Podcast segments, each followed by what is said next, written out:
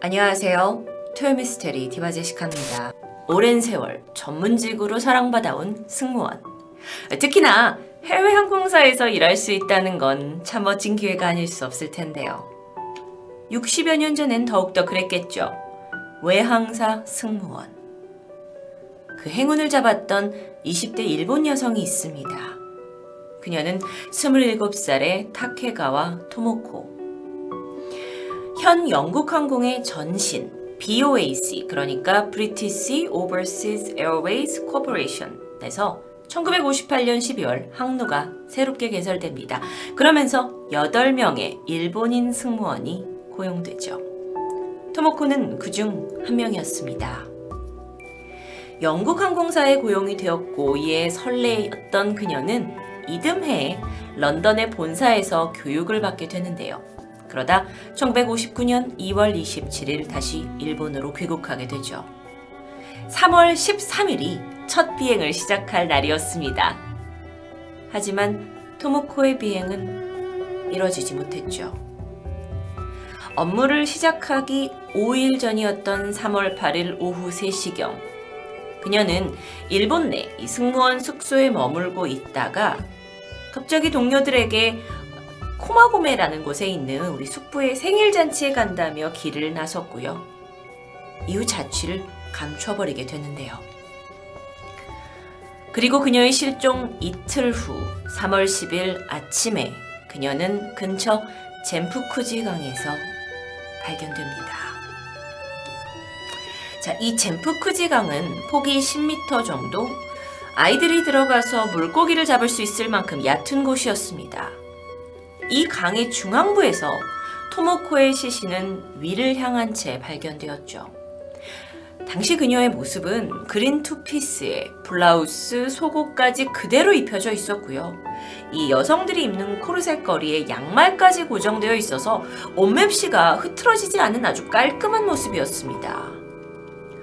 초기 경찰은 이 사건을 익사로 인한 자살로 여겼는데 아니 조금만 생각을 해보면 아, 이렇게 얕은 수심의 강에서 과연 자살이 가능할까요? 이상했죠. 결국 부검이 진행되었고 그 결과 사인은 목이 졸려 죽은 교살로 밝혀집니다. 독특했던 점은요. 범인이 그녀의 목을 손이 아닌 팔로 조였다라는 정황이었죠.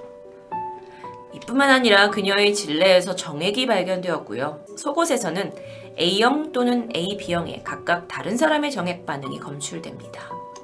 이로써 그녀는 사망 약 10시간 전쯤에 성관계를 했고 이후 타살로 판명되게 되는데요. 아니 분명 뭐 숙부의 생일 잔치를 간다고 나갔었는데 확인 결과 그런 자리는 없었다고 합니다. 그렇다면 그녀가 이 생일 잔치, 뭐 가족 모임을 핑계로 남성을 만났던 게 아닌가라고 경찰이 추정하게 됐죠.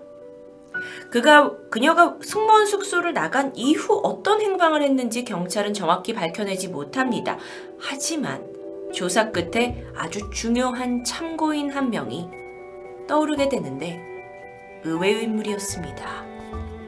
그는 바로 천주교 선교자이자 38살의 벨기에 신부 루이즈 벨메르쉬였는데요. 아니 굉장히 보수적이고 규율이 엄격한 이 카톨릭 신부가 승무원 살인 사건의 참고인이다? 이것만으로도 이 사건은 세간의 주목을 한 몸에 받게 됩니다. 벨마르 씨는 사제가 되기 위해서 1948년 신학생으로 일본에 방문하게 됐는데 이후 그는 살레지오 수도회에 소속이 되어서 공부를 마쳤고요. 1953년 성직자의 자격을 취득하게 됩니다. 이후에 그는 이 살레지오회 내에서 사회적인 사업을 맡고 있는 돈 보스코사의 회계를 담당하고 있었는데요. 음, 아마 살레지오회가 어떤 건지 좀 익숙치 않으실 수 있을 텐데 이게 세계 각국에서 교회나 수도원, 학교 같은 단체를 가지고 있는 카톨릭의 한 일파라고 합니다. 일본에서 오랫동안 선교를 한 역사는 아니지만 당시에는 굉장히 적극적인 선교 활동으로 급속하게 세력이 확장되어 오고 있었죠. 그럼 그 살레지오에 속한 돈 보스코사는 일본에서 이들이 선교 활동을 확대하기 위해서 그러니까 이탈리아 본부에서 돈과 원조 물자, 기부금 등을 보내오고 이걸 이제 운용을 해서 일본 내 포교 활동을 벌이고 있던 단체라고 이해하시면 될 것 같습니다. 아니 근데 이런 벨메르시 신부님이 살인 사건에 지목된 이유는 무엇이었을까요? 사실 이전부터 약 10년 동안 이 신부가 머무는 동안 일본에서 수도의 보모나 간호사와 관계가 있었다라는 불미스러운 소문이 있었다고 합니다. 특히나 토모코는 가톨릭 신자였는데요. 승무원이 되기 전에 살레지오회가 운영하는 한 유아원에서 간호사로 일을 하면서 벨메르시를 알게 되죠. 이후 두 사람의 부적절한 관계가 형성되었습니다. 두 사람이 호텔에 같이 들어갔다는 사실도 확인되었고 핵심적으로 토모코의 시신이 강에서 발견된 그날 새벽 인근에 거주하던 한 주부가 근처에 있던 흰색 승용차를 목격했는데 그것이 바로 벨메르시 신부의 차와 동일한 흰색 르노였던 겁니다. 곧바로 벨메르시에 대한 조사가 시작됩니다. 성직자였기 때문에 그 조사에도 변호사와 바티칸 대사관 1등 서기관이 함께 했고요. 조사는 3일 동안 무려 30시간에 걸쳐 이뤄집니다. 자, 그런데 그 사이에 이 취조실 안에는 커피, 차, 주스 등이 제공되었겠죠. 경찰이 머리를 쓴 겁니다. 벨메르 씨가 입에 댄 찻잔이나 컵에 묻은 이 타액으로부터 혈액형을 알아낼 생각이었죠. 그 당시 일본에는 신체 압수수색을 할 수 있는 법이 따로 없었기 때문이라고 하는데요. 그런데 벨메르 씨는 제공된 음료를 단 한 모금도 마시지 않았습니다. 혹여 경찰은 그가 화장실에 가서 소변을 보면 그걸 채취해서 혈액형을 알아보려 했지만 펠메르 씨는 끝내 화장실에 한 번도 가지 않았다고 해요. 벨메르 씨 신부는 경찰 조사에서 끝까지 자신은 토모코와의 성관계가 없었다. 우리는 그냥 신부와 신도의 이런 고결한 사이일 뿐이다. 라고 주장했습니다. 하지만 경찰의 생각은 달랐죠. 앞서 말씀드린 경찰의 분석대로라면 토모코는 팔로 목을 졸려 살해당했습니다. 그런데 당시 일본인의 일반적인 평균적인 살인에서는 많은 사람들이 이렇게 손가락으로 조이는 특성이 있었기 때문에 경찰은 팔로 조인다? 이건 외국인의 특징이라고 여겼던 거죠. 게다가 신부에게 이 피해자의 사망 추정 시간에 어디서 뭘 했냐라고 알리바이를 추궁했더니 벨메르 씨가 계속해서 진술을 번복합니다. 여기 있었다 했다 저기 있었다 했다. 그러니까 증언의 신임을 잃게 되죠. 이런 정황 때문에 벨메르시 신부를 경찰은 범인이라고 지목하고 있었는데 아, 그러다 갑자기 6월 11일 그가 본국으로 돌아가 버렸습니다. 조사가 채 끝나기도 전이었죠. 성직자였기 때문에 그는 로마에 전속되어 있다라는 이유였습니다. 당시 일본 경찰은 사실 그가 참고인이고 결정적으로 체포영장이 발부된 건 아니었기 때문에 막을 방법은 없다라고 설명했는데요. 아니, 이렇게 유력한 참고인이 없어져 버리고 수사는 미궁에 빠져버립니다. 자, 그런데 이후에 이 토모코 살인 사건이 사실상 더 큰 조직과 관련되어 있다라는 소문이 돌기 시작했는데요. 그 소문의 배경에는 기억하시죠? 돈 보스코사 그 살레지오파 안에서 일본 내에서 선교 활동을 이제 하는 어떤 돈과 물자를 관리하던 회사입니다. 그리고 BOAC 항공사가 관련되어 있다는 소문이었습니다. 돈보스코사는 카톨릭의 일파였습니다. 하지만 당시 일본 사회에서 경제적으로 좀 부정한 사건들을 일으키고 있었는데요. 1951년에 구호 물자로 이제 전쟁이 끝나고 나서 구호 물자로 운반되어 온 각종 물자를 빼돌리고 빼돌렸다고 여겨지는 암설탕 사건이 있었고요. 그 다음 해 1952년에는 일본에 운반해 온 이 어떤 암 달러를 환율을 뭐 올려가지고 환전해서 큰 이익을 얻었다라고 하는 소위 암달러 사건 여기에 다 연류가 돼 있었죠. 그러니까 이 돈 보스코사가 결코 투명하지 않은 회사인데 이곳의 회계를 담당하고 이 비리를 가장 잘 알았던 사람이 바로 벨메르시 신부였습니다. 한편 당시 BOAC 노선은 카톨릭 그 포교단의 자금 수송로로 여겨지고 있었어요. 그러니까 앞서 말했던 암달러 사건도 이 BOAC 항공으로 인해서 운반된 것이었고요. 이뿐만 아니라 1959년에는 BOAC 승무원 메리라는 사람이 화장품 상자를 위장해서 여기에 보석이나 금을 밀수한 사건도 있었고요. 1960년에 BOAC 승무원 파서와 관계자 127명이 이 비행기를 통해 마약 밀매를 했다는 것에 연루돼서 한꺼번에 해고되는 사건도 있었습니다. 자, 살레지오파는 물자를 공급하죠. 그걸 운반하는 건 BOAC 항공입니다. 그리고 그 물건을 일본에서 받은 사람이 돈보스코 사이죠. 그 세 연관 사이에 토모코가 존재했다는 겁니다. 그러고 보니까 채용 과정도 좀 의심스러웠습니다. BOAC의 승무원 채용 규정은 20세에서 25세였는데 토모코는 27살인데도 불구하고 합격을 했던 거죠. 게다가 그녀가 런던에서 훈련을 받던 기간 중에 굉장히 의심스러운 정황이 있었다고 동료들의 증언이 이어집니다.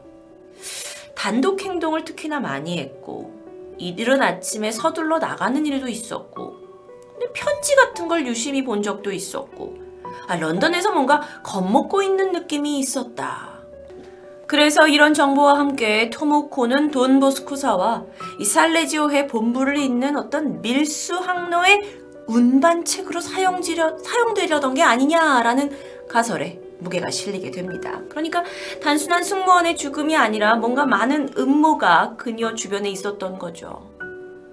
그렇게 그녀가 운반책이 될 것을 강요받았을 것이고 그녀는 그냥 평범하게 살고 싶어서 거부했는데 누군가가 비밀이 새어나가는 것을 두려워해 그녀를 살해했다 라고 보고 있었습니다. 물론 이 가설은 정확한 조사를 통해서만 제대로 밝혀질 수 있을 겁니다. 하지만 당시 가장 큰 문제는 일본 경찰에서 벨메르시 신부가 떠나버린 후 수사를 더 이상 진행하지 않았다는 겁니다. 결국 1974년 3월 10일 15년의 공소시효가 종료되었고 이 사건은 영구 미제로 남게 되죠. 벨메르시 신부는 어떻게 되었을까요? 사실상 유력한 용의자였지만 이후에 그는 신부님으로서의 활발한 생활을 하다가 2017년 3월 캐나다의 한 곳에서 사망했다고 전해집니다. 일본에서는요, 이 사건의 진실이 영원히 이제 풀리지 않는다라는 답답함과 안타까움 때문이었는지 책과 드라마를 통해 이 사건이 다양하게 소개되기도 했습니다. 유명한 사건이라고 할 수 있는데요. 여러분이 지금 사진에서 보시고 있는 이곳은 초반에 보여드렸던 1959년 토모코의 시신이 발견된 곳의 현재 모습입니다. 마치 아무 일도 일어난 적이 없는 것처럼 조용하고 일상적인 강가의 분위기가 약간은 아이러니하게 느껴지는데요. 어느새 60년의 세월 속에 사건은 묻히고 말았지만 젊은 나이에 억울한 죽음을 맞이한 토모코. 그녀는 정말 카톨릭 부정거래의 희생양이었을까요? 그녀의 억울한 원혼이 편안히 잠들길 바래봅니다. 토요미스테리 디바제시카였습니다. 안녕하세요. 토요미스테리 디바제시카입니다. 2004년 10월 5일 일본 하츠카이지시의 한 소박한 집에 살고 있던 기타구치 사토미는 오후 한낮 교문 밖을 나서고 있습니다. 고등학생이라 원래대로라면 더 늦게 끝나야 하지만 이때가 시험 주간이었기 때문에 평소보다 일찍 학교를 떠나게 됐는데요. 사토미는 오랜만에 선선한 가을바람을 맞으며 집까지 걸어가게 됩니다. 평일 낮이라서 거리에는 사람이 많지 않았고 이 한가함 속에 날씨까지 좋고 정말 모든 게 평화롭게 느껴졌는데요. 사실 내일 있는 시험만 아니면 그냥 놀러 가고 싶은 날이었습니다. 사토미가 집에 도착하자 현관에는 할머니와 초등학교 6학년 된 그녀의 여동생이 사토미를 만겨주고 있었죠.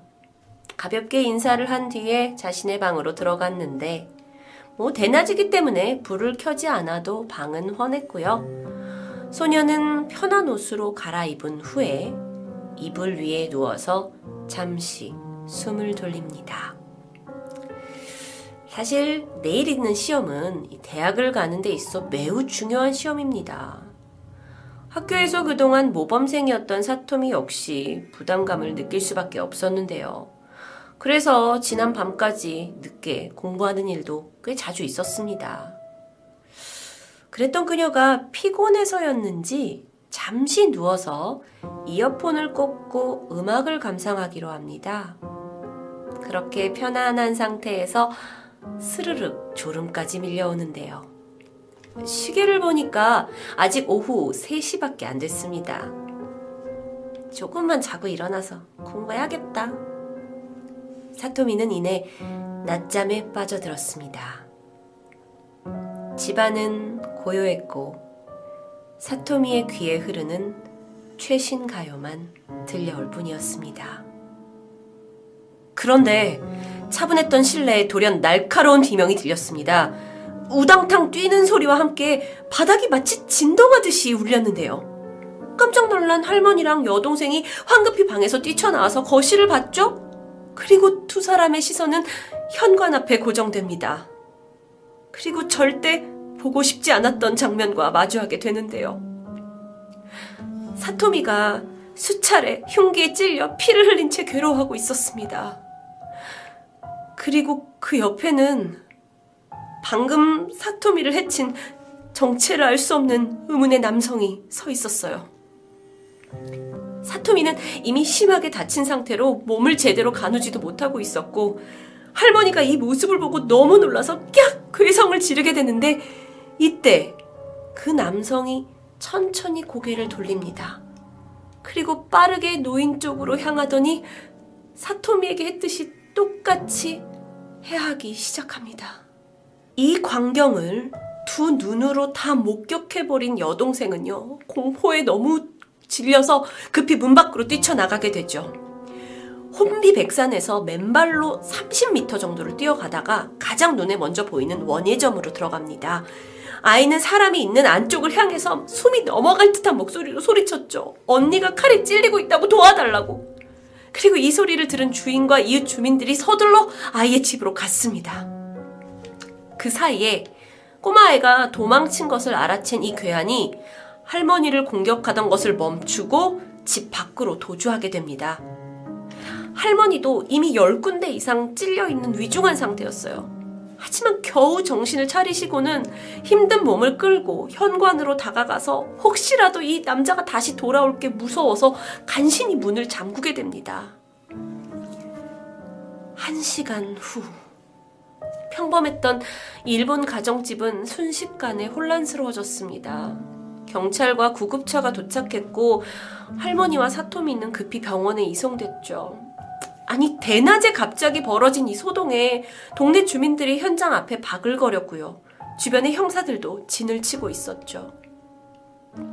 너무도 안타깝게도 사토미 양은 이미 손을 쓸 수 없을 만큼 심각한 상태였습니다.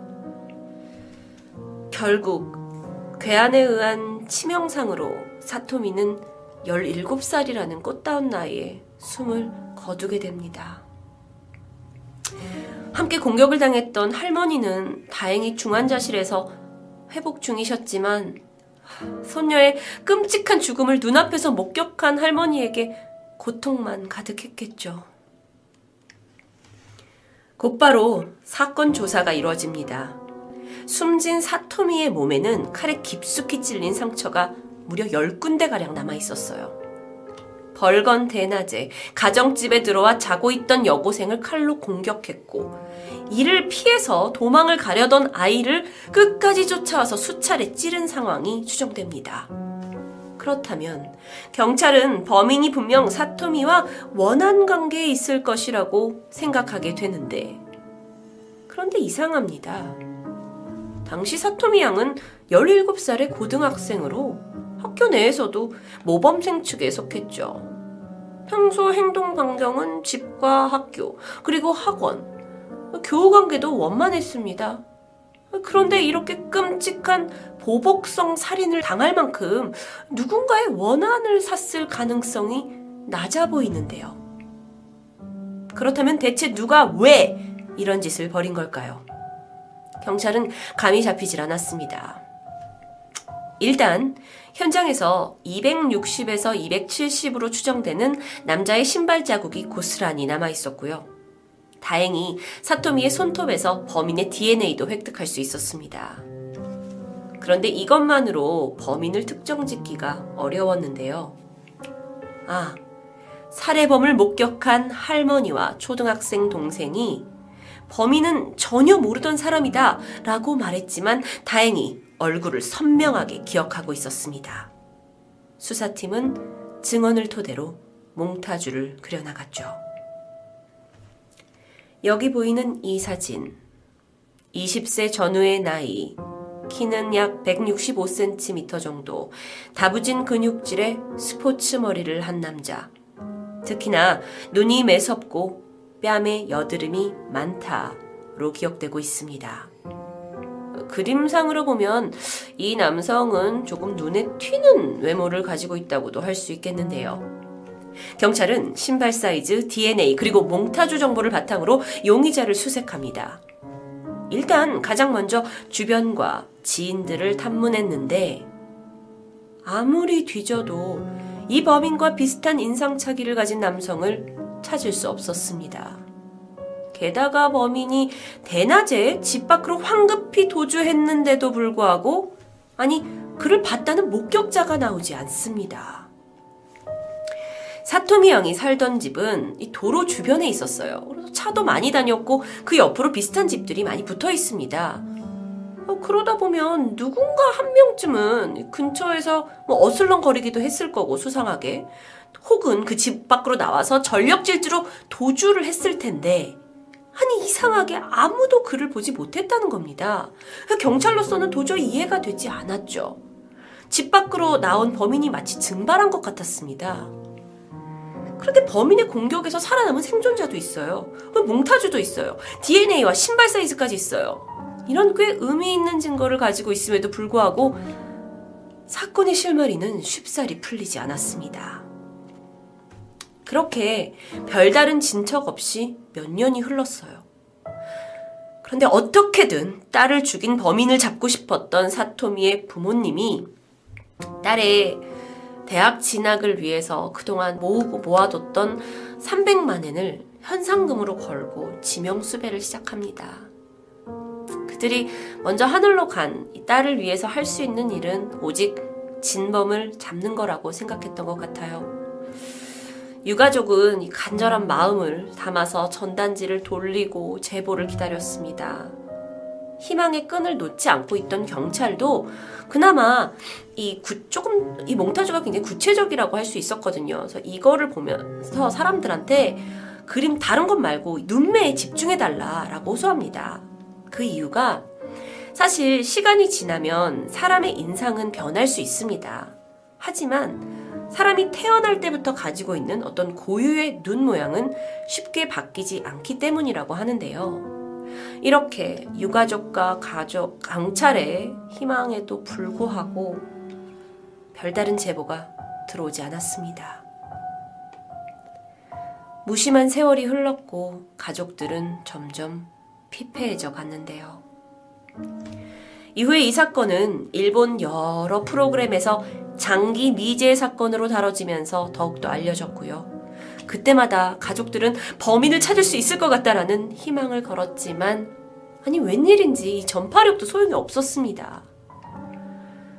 그렇게 사토미가 무참하게 살해당한 그날의 일은 사람들의 기억에서 조금씩 희미해져 가고 있었는데요. 그렇게 시간이 14년이 지났습니다. 뭐 어쩌면 가족들에게조차 사토미의 생전 모습이 조금은 아득해질 무렵 2018년 4월 초입니다. 야마구치현 우베시에 살던 35살의 남성 카시마 마나부가 경찰서로 잡혀 들어오게 됩니다. 제목은 폭력으로 인한 불구속 입건이었는데 뭐 회사에서 일을 제대로 하지 않는다면서 후배를 발로 걷어찼다가 신고를 받고 잡혀 들어오게 된 거죠. 그런데 그의 신원을 조사하던 경찰이 예상치 못한 사실을 발견합니다. 그의 지문이 14년 전 살인사건 현장에서 발견한 지문과 일치했던 거죠. 형사들은 빠르게 DNA 감식을 의뢰했고 며칠 후 그의 DNA가 14년 전 사토미 살해범과 일치하다라는 결과가 도착합니다. 여러분이 이 사진 속에서도 볼 수 있듯이 그는 14년 전에 만들어진 몽타주와 생김새가 아주 유사했고요. 경찰의 말대로 눈매가 비슷한 모양새를 유지하고 있습니다. 이후 형사들은 밤낮으로 남자를 신문했고 결국 카시마 마나부는 자신의 끔찍한 죄를 자백합니다. 경찰 발표에 따르면 사건 당일 마나부는 그가 살고 있던 야마구치현 우베시에서 사건이 발생한 히로시마현 하츠카이지시까지 자전거를 타고 놀러 갔다고 합니다. 그렇게 한가롭게 가다가 길을 지나가던 고등학생 사토미를 보게 됐고요. 이후에 그녀를 따라서 몰래 집까지 들어갔던 겁니다. 아, 남성은 성폭행을 시도했어요. 하지만 사토미가 강력하게 저항했고 도망을 치자 그녀를 따라가서 살해합니다. 그리고 이 요란한 소리를 듣고 방에서 나온 할머니까지 흉기로 공격하게 됐고요. 자, 지금부터입니다. 미스테리가 풀리는 순간이었죠. 그는 범행을 저지른 후 자신이 타고 온 자전거를 타고 재빠르게 도주했다고 말합니다. 당시 21살이었던 그가 누구보다 신속하게 몸을 숨길 수 있었고요. 범행 지역에서 점점 멀어지면서 조금씩 긴장을 늦추고 유유히 자신이 살던 우베시로 돌아갑니다. 그런데 사실 그 당시에 자전거를 타고 가던 남자를 봤다라는 제보가 있었다고 해요. 하지만 자전거는 뭐 차량 번호 같은 게 있는 게 아니기 때문에 구체적인 정보 확보가 어렵죠. 그래서 제대로 된 조사가 이루어지지 못했던 게 뒤늦게 밝혀집니다. 그렇다면 지난 14년 동안 이 남자는 도대체 어떻게 살아왔을까요? 주변인들의 증언에 따르면 마나부는 지각조차 하지 않는 성실한 직원으로 사건 직후에도 평소처럼 똑같이 삶을 이어갔다고 합니다. 심지어 그의 부모들과 가족, 친지, 친구들 등 전혀 그를 의심하지 못했어요. 달라진 점이 없었으니까요. 14년간 그 주변에 어떤 누구도 그가 대낮에 집에 침입해서 여고생을 잔혹하게 죽인 살해범이다라는 건 상상도 못했던 일이라고 합니다. 이후 마나부는 법의 집행을 받게 됩니다. 그토록 잡고 싶었던 딸의 살해범 진범이 검거된 후에 유가족은 그동안의 울분을 토하면서 다시 한번 사토미에 넋을 기렸다고 하는데요. 비록 더 이상 밝게 웃는 딸을 볼 수는 없겠지만 이제라도 사건이 해결되면서 가족들의 마음 속에 있는 어떤 깊은 짐을 덜어낼 수 있었다고 생각합니다. 한 소녀의 목숨을 앗아가고 유가족들의 세월까지 뺏어갔음에도 아, 정작 본인은 마음 편히 잘 살고 있던 살인마 카시마 마나부 그는 분명 두고두고 죗값을 치러야 하겠죠. 토요미스테리 디바제시카였습니다. 안녕하세요. 토요미스테리 디바제시카입니다. 이 사진, 화목한 가정의 평범한 여름 휴가 장면이죠. 하지만 알고 보면 결코 평범하지 않은 점이 있습니다. 이 사진이 찍힌 시간과 장소는 1984년 북한 원산 앞바다였죠. 자, 그렇게 해석해보면 북한의 해수욕장에서 담배를 물고 있는 외국인과 아내로 보이는 동양인 여성, 그리고 혼혈 아기까지. 과연 이들은 어떤 사연이 있는 걸까요? 우선 사진 속 외국인은 찰스 로버트 젠킨슨입니다. 그는 최초의 월북 미군 겸 북한 이탈 외국인으로 알려져 있죠. 듣기만 해도 아주 화려한 타이틀인데요. 찰스 제킨스는 지난 1965년 한국 비무장지대에서 주한미군 병사로 근무했습니다. 24살이던 그는 혹여 자신이 베트남 전쟁에 파병된다면 죽을지도 모른다는 두려움에 휩싸였고, 이 전쟁 기간에는 어딘가에 좀 숨어 있어야겠다고 생각을 하던 중 술에 만취한 어느 날 38선을 넘어 월북을 선택합니다. 월북 미군이라는 타이틀은 그때 얻게 된 거죠. 그렇게 북한에 도착한 젠킨스는 대대적인 대북 홍보용으로 사용됩니다. 아니, 미국을 버리고 북한을 스스로 선택한 사람이다 라는 영웅 타이틀을 거머쥐게 된 거죠. 그는 김일성 선전 영화에도 출연을 했고, 김일성의 영어 교사도 맡으면서 삶을 이어갑니다. 북한 입장에서는 이 외국인 젠킨스의 이용 가치가 상당히 높았을 텐데요. 그러면서 그가 북한에서 잘 정착할 방법을 모색하던 중 당이 나서서 결혼할 상대를 찾게 되죠. 그런데 문제는 그 당시에 납북을 한 외국인들은 북한 주민들과 철저히 분리되어서 감춰져 있기 때문에 현지인이 아닌 또 다른 외국인이 필요했습니다. 그 과정에서 선택된 여성이 바로 사진 속 젠킨스 옆에 있는 여성, 북한에 살던 일본인 소가 히토미였습니다.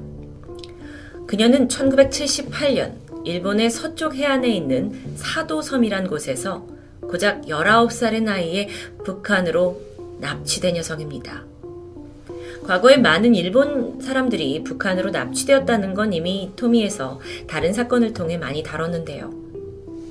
북한은 공작원들에게 일본어와 일본식의 행동을 가르치기 위해 이 사람들을 다수 납치한 것으로 알려져 있죠. 피해자는 대부분 젊은 20대 남녀고요. 공통점이라고는 이들이 대부분 해안가 근처에서 실종되었다는 점입니다. 어쨌든 그렇게 이뤄진 두 외국인의 결혼. 물론 명령에 의해 강제적으로 이뤄진 결혼이었지만 둘은 점차 사랑에 빠졌고 딸까지, 두 명의 딸까지 얻게 됩니다. 자이든 타이든 북한에 발목 잡힌 두 사람이었지만 안에서는 행복을 찾은 것 같아 보였죠. 그러던 지난 2002년 예상치 못한 일이 벌어집니다. 김정일이 일본과의 외교 관계를 회복하기 위해서 방안을 찾던 중 어, 과거에 우리가 일본인 그래 납치했어 이 13명 납치했어 라는 걸 공식적으로 인정하게 된 거예요. 물론 이 13명 외에도 더 많은 사람들을 납치한 것으로 추정되지만 그때 북한이 인정한 사람은 오직 이 13명 뿐이었죠. 그리고 그 명단 안에 있던 인물이 바로 소가 히토미였습니다. 그렇다면 그녀는 이제 다시 일본으로 돌아갈 허가를 얻게 된 건데 문제가 있어요. 그녀와 결혼한 남편 젠킨슨 그리고 두 딸은 대상자가 아니었습니다. 즉 북한에 남을 수밖에 없다는 거죠. 가족은 희망의 끈을 놓지 않았습니다. 그로부터 2년 후인 2004년, 젠킨스와 두 딸은 북한과 일본의 첨예한 이해관계 속에서 마침내 일본 정부의 도움으로 무사히 북한을 빠져나왔고 일본에서 히토미와 재회합니다. 바로 이때 월북미군 플러스 북한 이탈 외국인이라는 타이틀을 얻게 된 거죠. 젠킨스는 일본 도착 직후에 주일 미군 사령부에 자진 출두했는데요. 이 사람은 미국 역사상 최장기간 탈영병이라는 이런 타이틀이 또 주어졌고요. 군사 재판을 받게 돼요. 중형이 내려질 거라고 예상했지만 인도적 차원에서 불명의 제대 판결에 그쳤죠. 이후 그는 일본에 있는 작은 섬에서 가족과 정착을 했고 기념품 가게 판매자로 소박하게 살아갔다고 합니다. 아주 평범한 삶이었지만 북한에서는 제대로 누리지 못했던 자유를 얻었기 때문에 그는 현재 아주 만족한다고 말했는데요.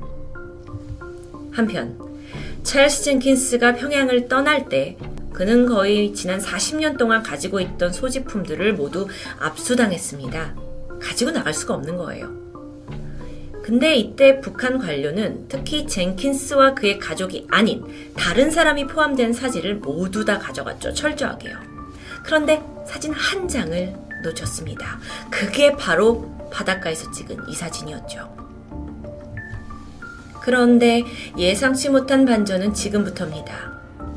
이 사진이 공개된 후 또 다른 충격적인 사실이 드러나는데 젠킨슨 가족들 뒤로 보이는 젊은 여성의 얼굴.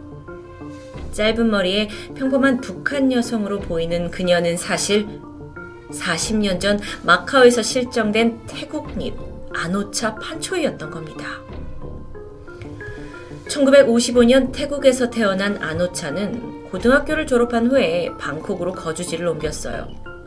그리고 마사지사로 일하면서 매달 자신의 수입을 가족에게 송금했죠. 그 돈은 약 10명의 가족을 부양해야 하는 유일한 수입원이었다고 합니다. 음, 평소에 고향에 돌아갈 때마다 양손 가득 선물을 챙길 정도로 애틋한 사람이었다고 하는데, 그러던 1978년 5월, 아노차는 더 좋은 일자리를 찾아 마카오로 떠나게 됩니다. 그곳에서 자신을 일본인이라고 소개하는 한 남자를 알게 되죠. 그리고 마카오 여행 가이드를 부탁받게 돼요. 때는 1978년 5월 21일. 예정된 그 가이드 일정이 잡혀 있던 날이었는데, 아노차는 자신의 아파트를 떠나면서 친구에게는 어, 근처 뷰티살롱에 가겠다는 말을 남겼습니다. 그리고 이후에 약속 장소인 해변에 도착한 그녀는 두 명의 남성에게 붙잡혔고 강제로 보트에 태워졌습니다. 목적지는 예상대로 북한. 그러니까 이건 공작원에 의한 계획적인 납치였던 겁니다. 아노차는 공작원들이 보트에서 그녀의 옷을 세탁했다라는 것까지 생생하게 기억하고 있다는데요. 이후 북한에 도착한 그녀는 또 다른 미군 탈영병인 레리 알렌 앱쇼와 정략 결혼을 하게 됩니다. 젠킨슨과 히토미 부부 같은 케이스겠죠. 이후에 두 부부는 서로의 공통점들을 이해하면서 평양에서 가깝게 교류하며 지내게 되는데 1983년 당시 40살이었던 남편 레리에게 심장마비가 왔고 아노차는 젠킨슨에게 달려가서 도움을 요청할 정도로 가까운 사이였는데 이들이 집에 와보니 이미 레리는 사망한 후였죠. 이후 혼자 남은 아노차는 6년 후인 1989년 북한 관료들에 의해서 또 다른 독일 출신의 외국인 사업가와 결혼을 하게 됩니다. 그리고 여기까지가 젠킨스가 마지막으로 들은 아노차의 소식이었죠. 한편 태국에 있는 그녀의 가족들 실종된 딸을 찾기 위해 백방으로 노력했지만 아무런 단서도 찾지 못했습니다. 게다가 태국이 아닌 마카오에서 사라졌으니까요. 그렇게 어느 정도 포기하고 살던 중 2005년 10월 일본에 넘어갔던 젠킨슨의 증언으로 이 아노차의 존재가 세상에 밝혀진 겁니다. 그녀의 가족들은 이 문제를 공론화하고 태국 정부 관계자들을 통해서 그녀를 빨리 다시 북한에서 태국으로 데려와야 한다라고 다방면으로 노력하게 되는데요. 뭐 실제 히토미가 일본으로 무사히 돌아왔기 때문에 그들도 희망을 놓진 않았죠. 하지만 그 과정은 녹록지 않았습니다. 북한이 아노차의 행방에 대해서 아무런 응답도 내놓지 않기 때문입니다. 이쯤 되니까 북한이 그동안 얼마나 많은 외국인들을 납치했는지 궁금해지는데 암암리에 알려진 바로는 일본 외에도 루마니아, 레바논, 전 세계 14개 국가에서 수십 명의 외국인들이 북으로 납치됐다고 합니다. 물론 그 중에는 한국인과 용모가 가장 비슷한 일본인이 많았죠. 젠킨슨의 부인인 히토미의 경우에는 납치되었던 당일 자신의 친어머니와 함께 시장을 다녀오던 길이었습니다. 근데 문제는 그녀의 어머니 역시 실종 상태예요. 근데 북한 측에서는 히토미의 어머니 납치 사실에 대해서는 극구 부인합니다. 그렇다 보니 일각에서는 이 모녀를 함께 납치했지만 어머니는 그 과정에서 사망했고 이후 북한이 입을 닫은 거라고 추정합니다. 북한은 단 13명의 일본인 납치에 대해서만 인정했습니다. 하지만 일본 쪽에서는 니네 적어도 수백 명을 납치한 거다라고 추정하고 있는데요. 그런데 놀랍게도 이런 납치 위험은 우리나라 국민들도 자유롭지 않았습니다. 1977년 7월 유고슬라비아에 있던 한국의 유명 피아니스트 백건우 그리고 그의 아내 배우였던 윤정희 씨 또한 공작원에 의해서 납치될 뻔한 믿기 어려운 일이 있었습니다. 심지어 이 납치 공작의 결정적인 역할을 했던 인물은 부부와 가깝게 지냈던 화가 이응노 화백의 부인이었던 박인경 씨라는 게 알려지면서 더 충격적이었죠. 친북 인사였던 박인경. 그는 그녀는 백건우 윤정희 부부를 북한으로 납치하기 위해서 공작원과 은밀한 작전을 세웠다고 합니다.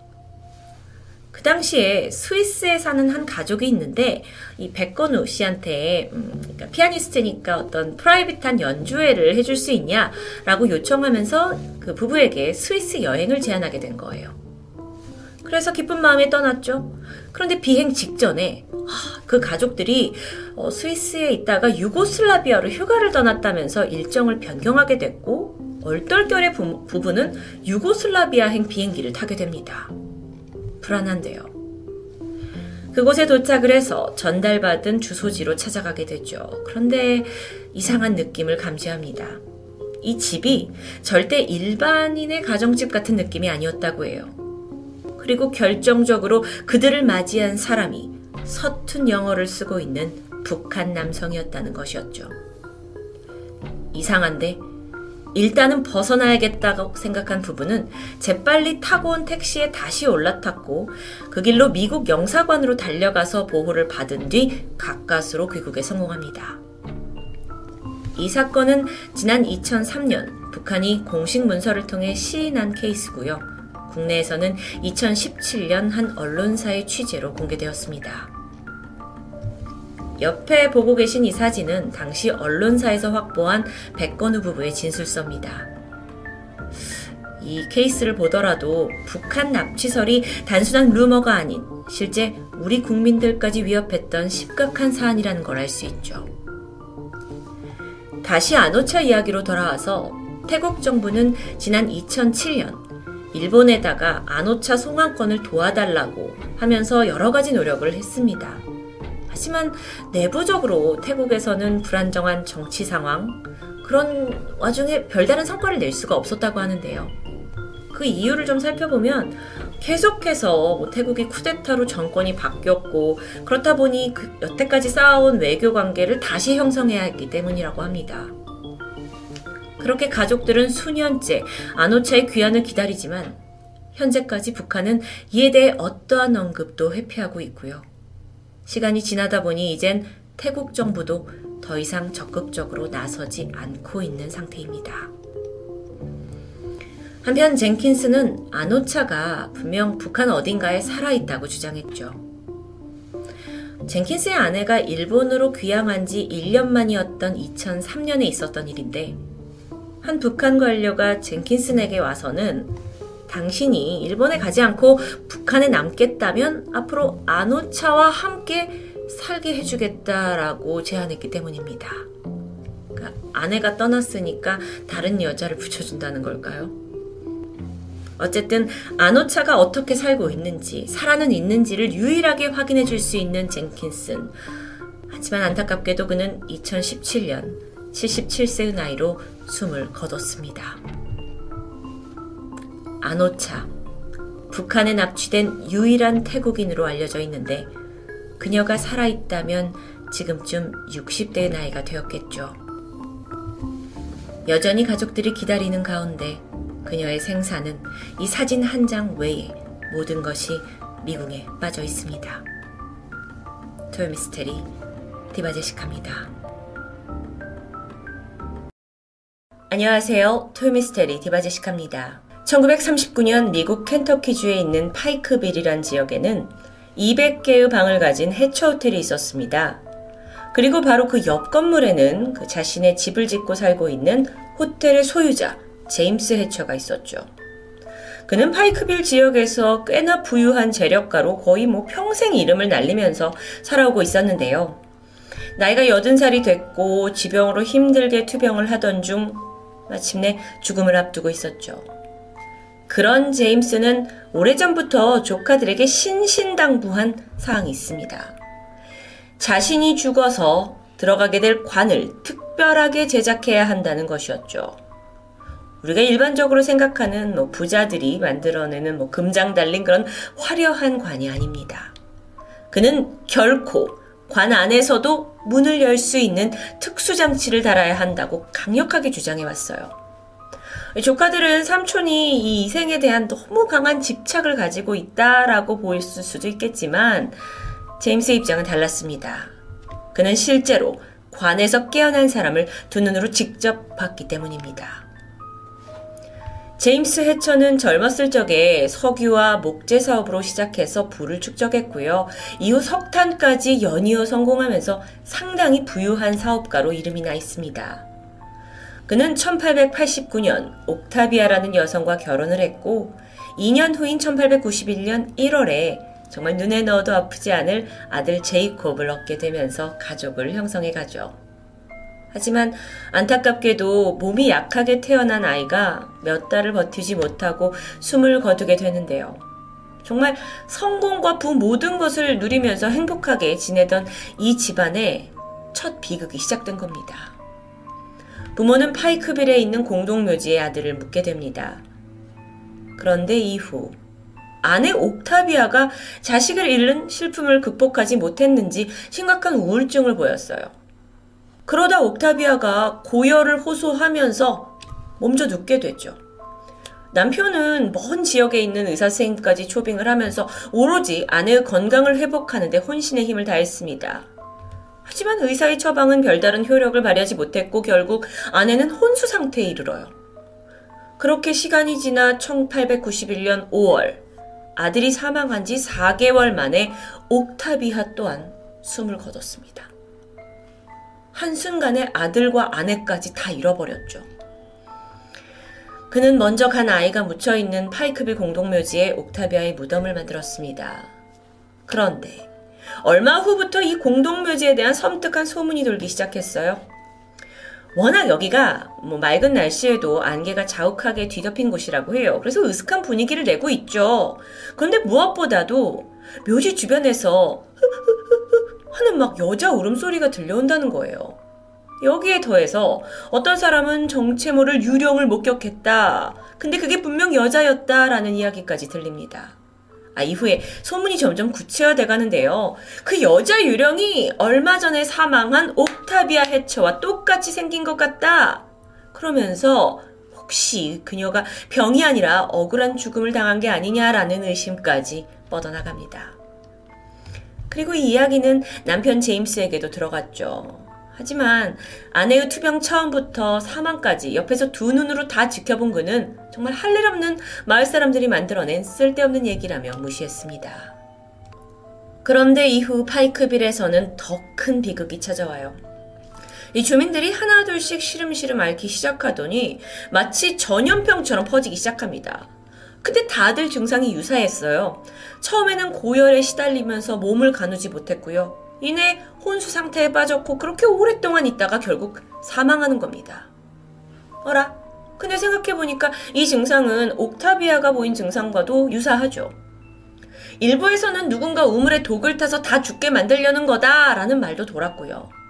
그러는 사이 뭐 손 쓸 수도 없을 만큼 수많은 사람들이 혼수 상태가 됐고 눈을 뜨지 못하고 사망했습니다. 뭐 옆집 남자, 이웃집 할머니, 건너집 10살 꼬마까지 내가 늘 봐왔던 사람들이 다 차가운 시신이 되어버렸고 그때 너무도 많은 사람들이 한꺼번에 죽어서 마을에 있는 장례식장과 묘지가 포화 상태가 될 정도였다고 해요. 그래서 마을은 생각 끝에 합동 장례식을 치르기로 하죠. 당일입니다. 각 시신은 관에 한 구씩 안치가 되어 있고요. 오늘 안에 묻어야 할 관이 쌓여있는 안타까운 모습이었죠. 마을 사람들이 함께 슬퍼하면서 장례가 끝났고 드디어 파놓은 땅에다가 관을 안치시키고 흙을 덮으려는 절차만 남아 있습니다. 그런데 그 순간 덜그덕하는 소리가 관뚜껑 쪽에서 들렸어요. 그러더니 몇 개 남아 막 쿵쿵 안쪽에서 두드리는 소리가 들립니다. 처음에 귀를 의심하던 사람들이 야, 이거 안 되겠다 싶어서 관을 일단 꺼냈고요. 조심스럽게 뚜껑을 열어보는데 눈을 번쩍 뜨고 있는 시신, 아니, 사람이 몸을 일으키고 있는 겁니다. 분명 살아서 움직이고 있어요. 이후에 정말 혼란의 도가니였습니다.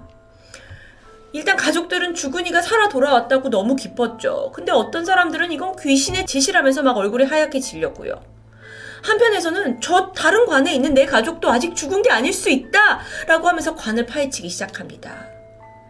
파이크빌 마을 자체에 큰 충격과 혼란이 빠져 있는 사이에 이 지역에 있는 의사들은 어쩌면 이들이 전염병처럼 걸린 병이 우리가 모르는 무언가일 수도 있다라고 원인을 밝히고자 본격적인 조사에 나서게 돼요. 그리고 그 사이에 같은 증상으로 혼수 상태에 빠져 있던 환자들 몇몇은 깨어나기도 했죠. 그리고 모든 조사가 끝나고 의사들이 결론 내렸어요. 그 사람들이 사망한 게 아니라 깊은 잠에 빠져 있었던 겁니다. 에? 아니 이걸 의사쌤이 말했다고 하기엔 좀 비과학적으로 들리죠?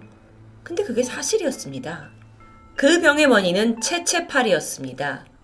체체파리는 주로 서부 아프리카에서 발견이 되는 흡혈성 파리를 이제 통틀어서 부른다고 해요. 집에 있는 파리보다 좀 더 크고요. 사람과 짐승의 피를 빠는 것으로 유명하죠.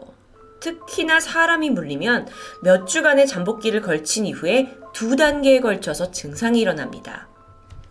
그 감염 1단계에서는요, 열이 나고 근육통과 관절통, 두통까지 호소하면서 배사에 굉장히 과민 반응을 보이는 증세예요. 그렇게 감염이 지속이 되었고 2단계로 넘어가게 되면 중추신경계가 망가지면서 전보다 훨씬 더 많은 잠을 자게 됩니다. 그러면서 이제 생체 리듬이 완전히 망가지죠. 한편 정말 또 독특한 건 심각한 성격 변화를 갖는다고 해요. 그리고 발음도 부정확해지고 걷기도 힘들고 심하면 발작도 일어나고요. 가장 대표적인 증상이 잠을 오래 자는 거라서 이걸 일명 수면병이라고 부르기도 하죠. 체체파리는 암수 모두 왕성하게 피를 빱니다. 그래서 호숫가나 강둑을 달아서 얘네들이 살고 있는데 이 채채파리가 엄청나게 기승을 부리는 아프리카의 몇몇 지역에서는 아예 사람이 살 수 없다고 해요. 그나마 이거에 대해 다행히 최근에는 약품도 개발되고 있긴 한데 딱히 예방책이 있는 건 아닙니다. 그저 파리한테 물리지 않는 게 중요할 뿐이죠.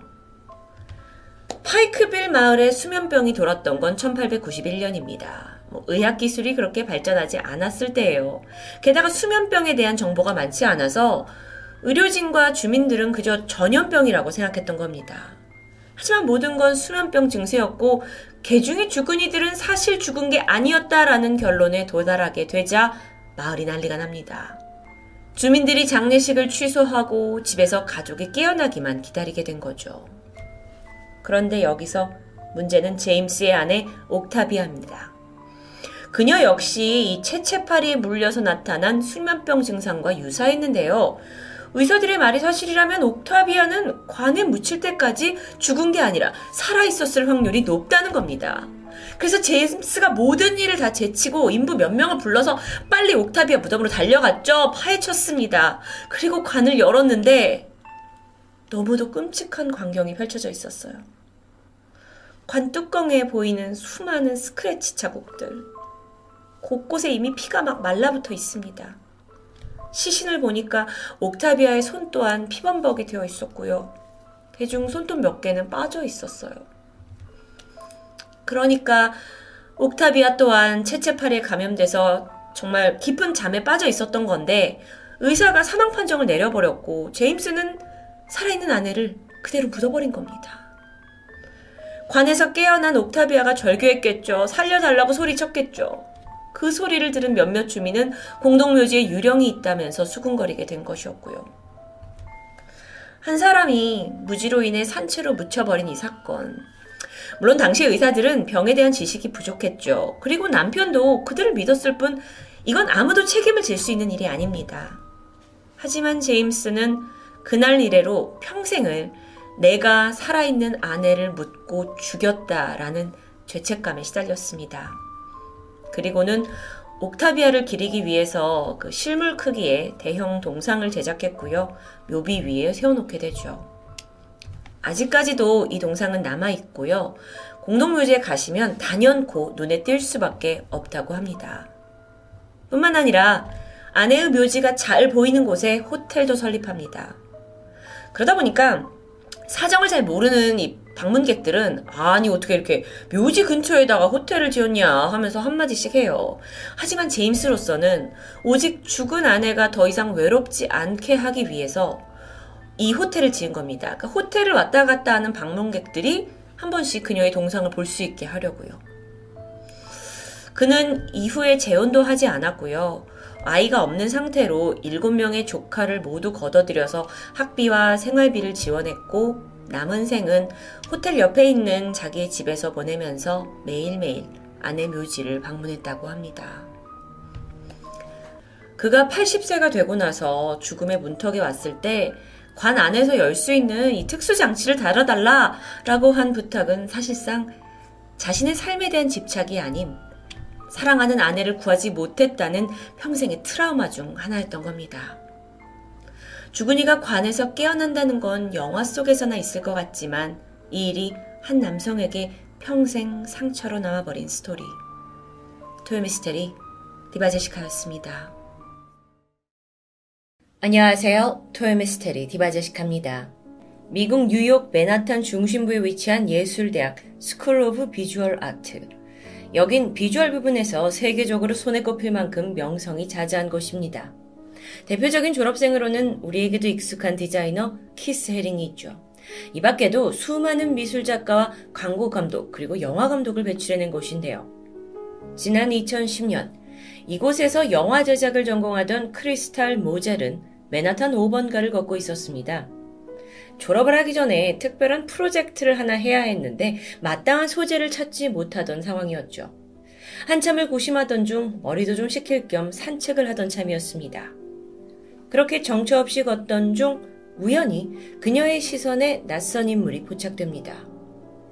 10대 청소년 남자아이였는데 한눈에도 머리가 허리까지 길게 내려온 모습이 범상치 않았죠.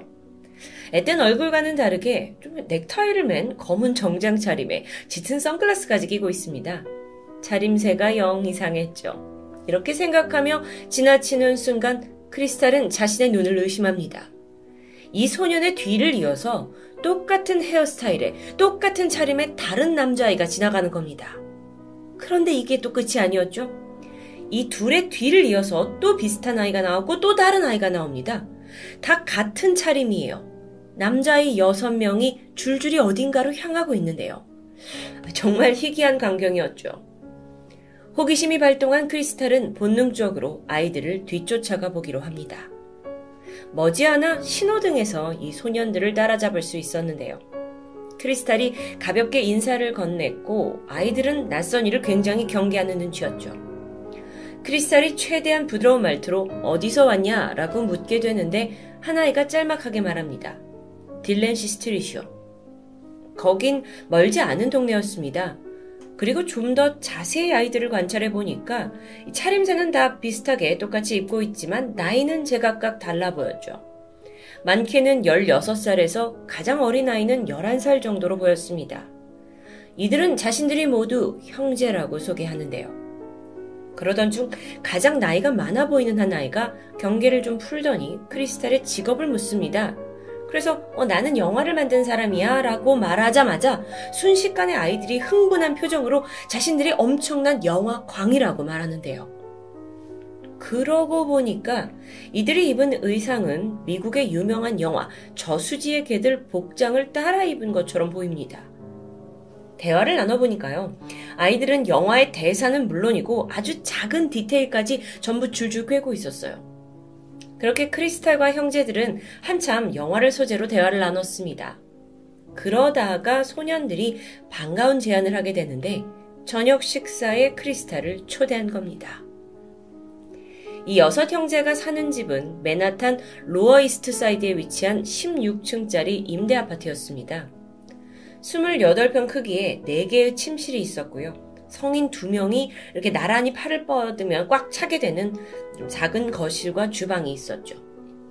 크리스탈이 이 집을 방문했을 때 부모는 보이지 않았습니다.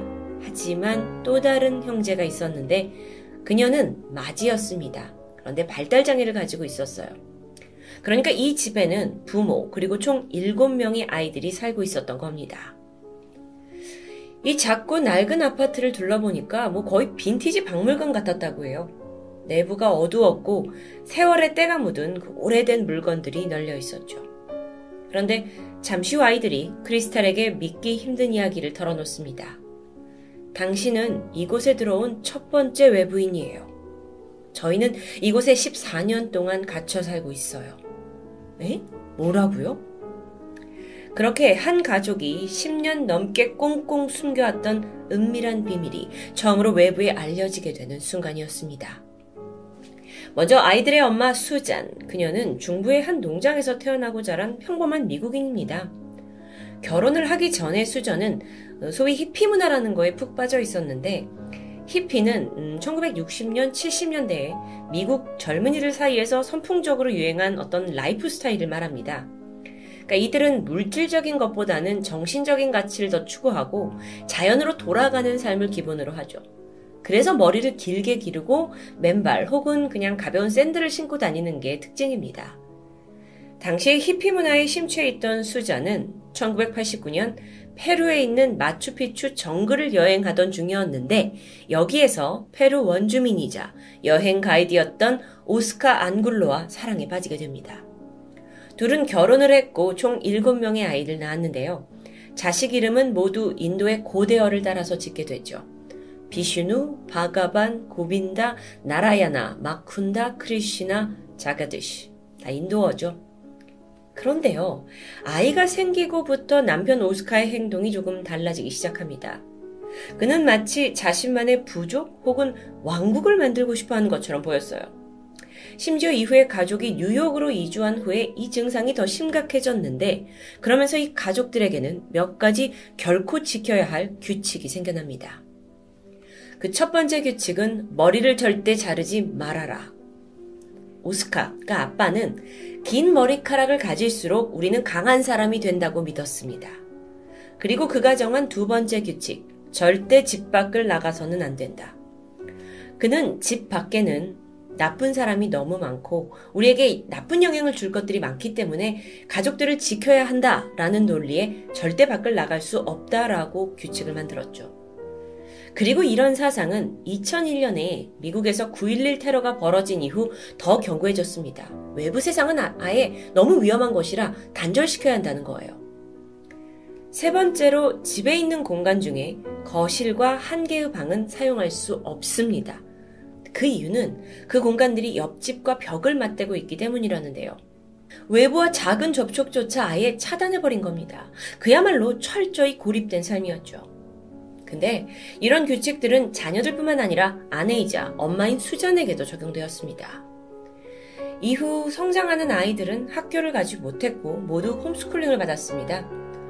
혹시나 몸이 너무 아파서 어쩔 수 없이 병원을 가야 하는 경우가 생겼는데 그땐 반드시 아빠 오스카와 동행해야 했죠. 이 집에서는요. 아버지 오스카만이 유일하게 자유롭게 외출할 수 있는 사람이었습니다. 그렇게 수년간 집에만 갇혀있던 아이들에게 유일하게 허락된 게 있었는데 바로 영화 DVD였죠. 딱히 할 것이 없었던 아이들은 집에 있는 영화 한 편이 있으면 그걸 계속해서 돌려보고 또 돌려봤습니다. 그러다 보니 모든 장면은 물론이고 대사까지 전부 외우게 된 거죠. 특히 이들이 좋아했던 영화는 배트맨, 다크나이트, 해리포터였다고 하는데요. 불행 중 다행으로 아이들은 이 세상을 살아가는 모든 방법을 영화로부터 배웠습니다. 심지어 데이트는 남녀가 어떻게 하는지, 또 미국의 역사는 어떻게 되는지, 마저 다 영화를 통해서 이해했다고 해요. 그러니까 영화가 아이들의 학교이자 사회였던 겁니다. 이 일곱 명의 아이들이 영화 외에 집에서 어떤 놀이를 즐겼는가 하고 봤더니 그 집에 있던 요가 매트하고 시리얼 박스를 이용해서 영화 코스튬과 소품을 만들어가지고 그걸 장난감 대신 갖고 놀았습니다. 그렇게 아이들이 정말 집에서만 생활한 지 14년이라는 시간이 흐르게 되죠. 아이들이 커갈수록 점점 아파트는 더 비좁아집니다. 그러던 중, 막 10대에 접어든 무쿤다가 점점 답답함을 느꼈고요. 그러던 어느 날 아버지 오스카가 외출한 틈을 타서 몰래 집을 빠져나오기로 결심하죠. 이날 무쿤다는 아버지에게 걸릴 것을 대비해서 영화 13일의 금요일에 등장하는 악당 제이슨의 가면을 쓰고 나가기로 합니다. 탈출은 성공적이었어요.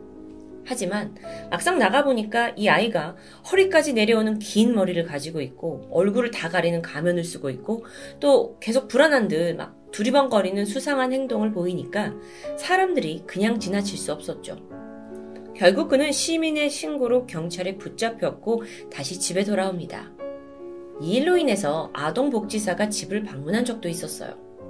그런데 문제가 뭐냐면 뉴욕시에서는 아이들이 학교에 다니지 않더라도 적절한 홈스쿨링을 받고 또 특별히 아픈 곳 없이 병원을 잘 다니고 있다는 기록만 있으면 집에 이렇게 머무는 것에 별다른 제재를 가할 수 없습니다.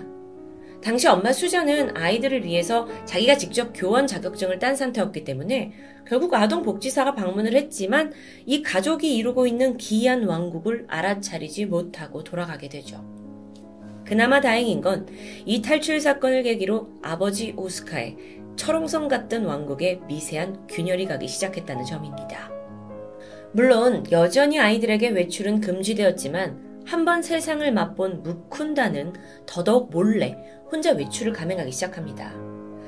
얘가 바깥 세상에 나가 보니까 정말 그 14년간 TV 속에서만 보던 영화 같은 장면이 그대로 눈앞에 펼쳐지는 거예요. 짜릿했죠.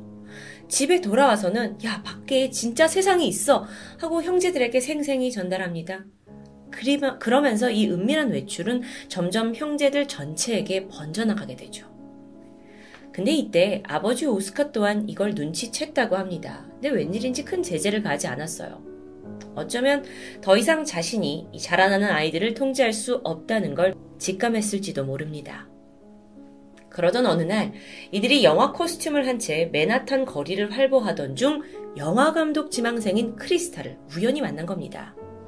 이 기이한 가족에게 흥미를 느낀 크리스탈은 이후 3년이 넘는 시간 동안 가족들과 접촉했고 또 집을 왔다 갔다 하면서 실상을 알게 됩니다. 그리고 이들의 이야기를 다큐멘터리 영화로 기록하기로 결심했죠.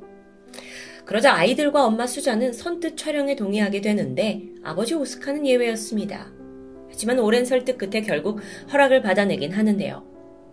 이 다큐멘터리 영화를 보면 아주 짧은 순간 아버지 오스카가 등장합니다. 그는 술에 취해 있었고 또 이 바깥 세상에 대해 굉장히 비판적인 시선을 보였어요. 그리고 이렇게 말했죠. 나는 나의 가족들이 사회적인 영향을 받고 사는 게 싫다. 내 가족들이 마약이나 종교로 오염되지 않고 그저 자신들이 누구인지 알면서 살길 원한다. 글쎄요. 아버지의 말이 틀린 것 같진 않는데 여러분은 어떻게 생각하시나요?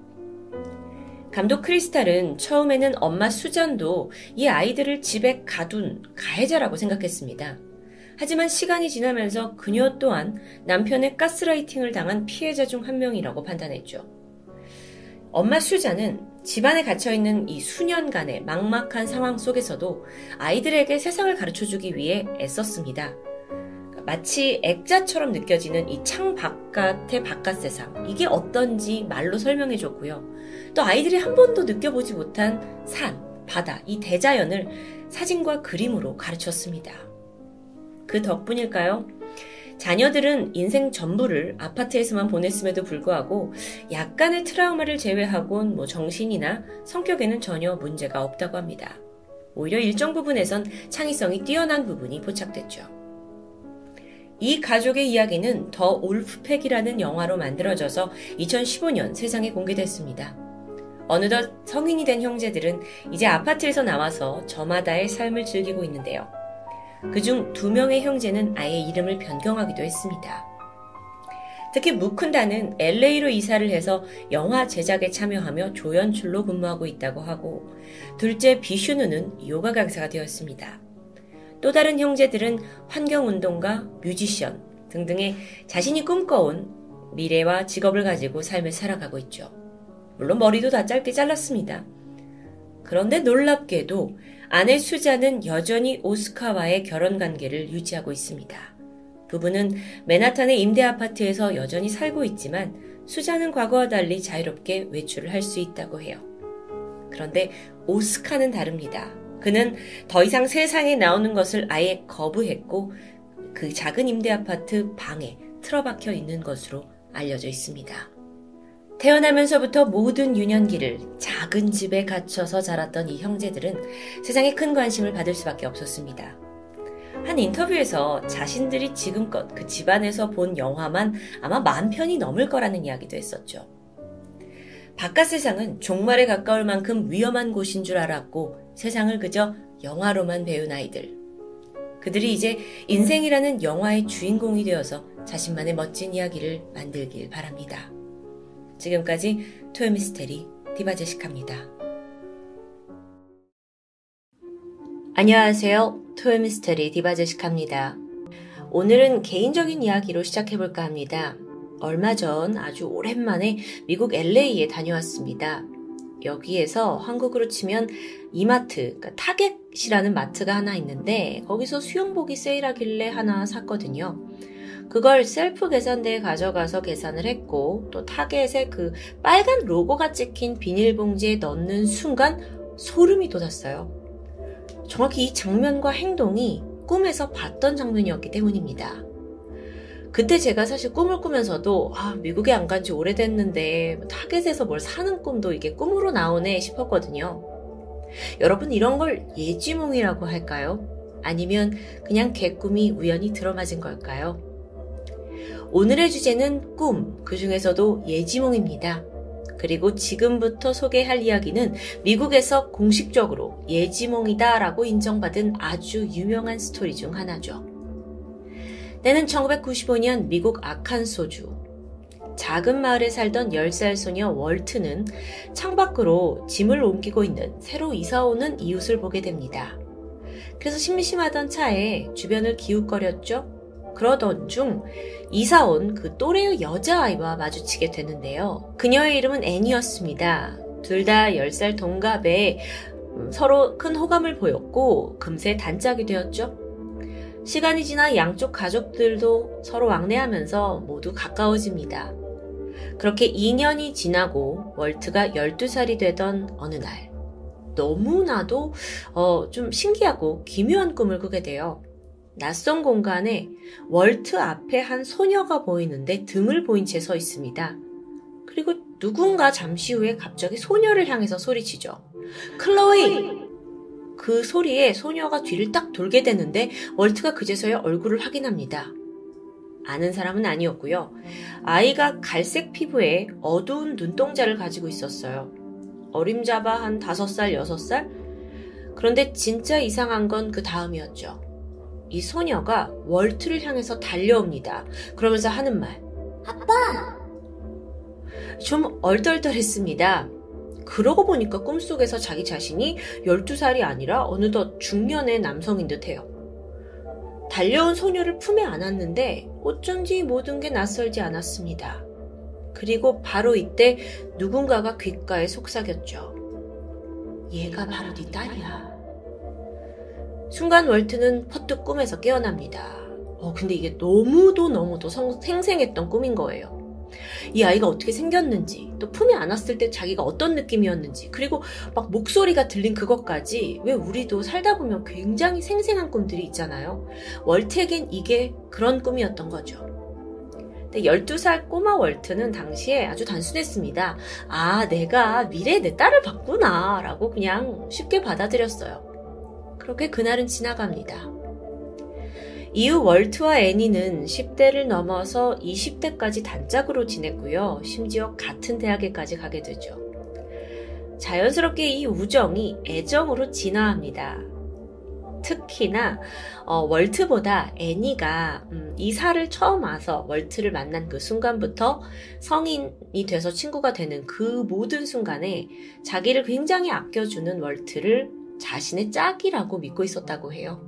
그리고 마침내 애니가 먼저 그에게 청혼을 하면서 두 사람은 결혼을 결심하게 되죠. 그때쯤 월트에게 불현듯 어릴 적 그 생생한 꿈에 대해서 떠올랐다고 합니다. 그런데 아내가 될 애니, 푸른 눈을 가진 금발의 여성이에요. 사진 보시다시피. 그리고 또 월트 또한 음, 파란색 눈에 밝은 갈색 머리 소유자였죠. 그 꿈속에서 아빠라고 부르면서 달려온 소녀는 분명 좀 어두운 피부와 어두운 눈동자를 가지고 있었습니다. 그러니까 둘 사이에서 태어날 그런 아이로서는 좀 보이지가 않았던 겁니다. 아예 다른 인종이라고 해야 할까요? 그래서 아 그건 개꿈인가 보다 싶었죠. 월트와 애니는 많은 사람들의 축복 속에 결혼식에 성공합니다. 그러던 어느 날 밤, 부부가 함께 이제 미래를 그리면서 여러 가지 이야기를 나누게 돼요. 두 사람 모두 워낙 아이를 좋아했죠. 그래서 자녀 계획을 어떻게 할까 이야기하는데 이때 애니가 말하길 어렸을 적부터 나는 꼭 딸이 있었으면 좋겠다 라고 말합니다. 그래서 이름까지 지어놨다는데요. 그 이름은 클로이였습니다. 잠깐, 클로이? 여러분, 물론 이 클로이라는 게 굉장히 미국에서 흔한 여자의 이름이긴 합니다. 그래도 좀 우연의 일치라기엔 신기했죠. 그래서 월트가 아내에게 어린 시절 자기가 꾼 그 꿈 이야기를 해주게 되는데요. 애니는 그냥 가볍게 듣고 넘겼습니다. 뭐, 그래, 우리가 천생연분이 될 그런 사람인가 봐 하면서 뭐, 이제 딸을 낳으면 우리 클로이로 이름을 짓자 라고 약속을 하게 돼요. 그런데, 안타깝게도 부부는 임신이 되지 않아서 꽤 오랜 시간 난항을 겪었습니다. 이름이 유명한 불임 병원을 찾아가서 다양한 시도를 하게 돼요. 하지만 임신이 매번 실패를 했고 또 의사들 또한 아니 신체적으로는 두 사람 다 별 문제가 없는 것 같다. 좀 더 기다려보자 라는 소견입니다. 그렇게 아이를 기다린 지 처음엔 몇 달, 그러더니 그게 몇 년으로 늘어나게 되죠. 이러면 부부가 다 지쳐갑니다. 결국 결혼 4년 차에 애니가 어려운 제안을 하게 되는데 입양이었죠. 쉽지 않은 결정인데요. 특히나 월트가 많이 망설였습니다. 하지만 이 임신 시도가 계속 실패하면서 부부관계 역시 어긋나기 시작해요. 결국 월트는 애니와 또 자신을 위해 이 입양을 받아들이기로 합니다.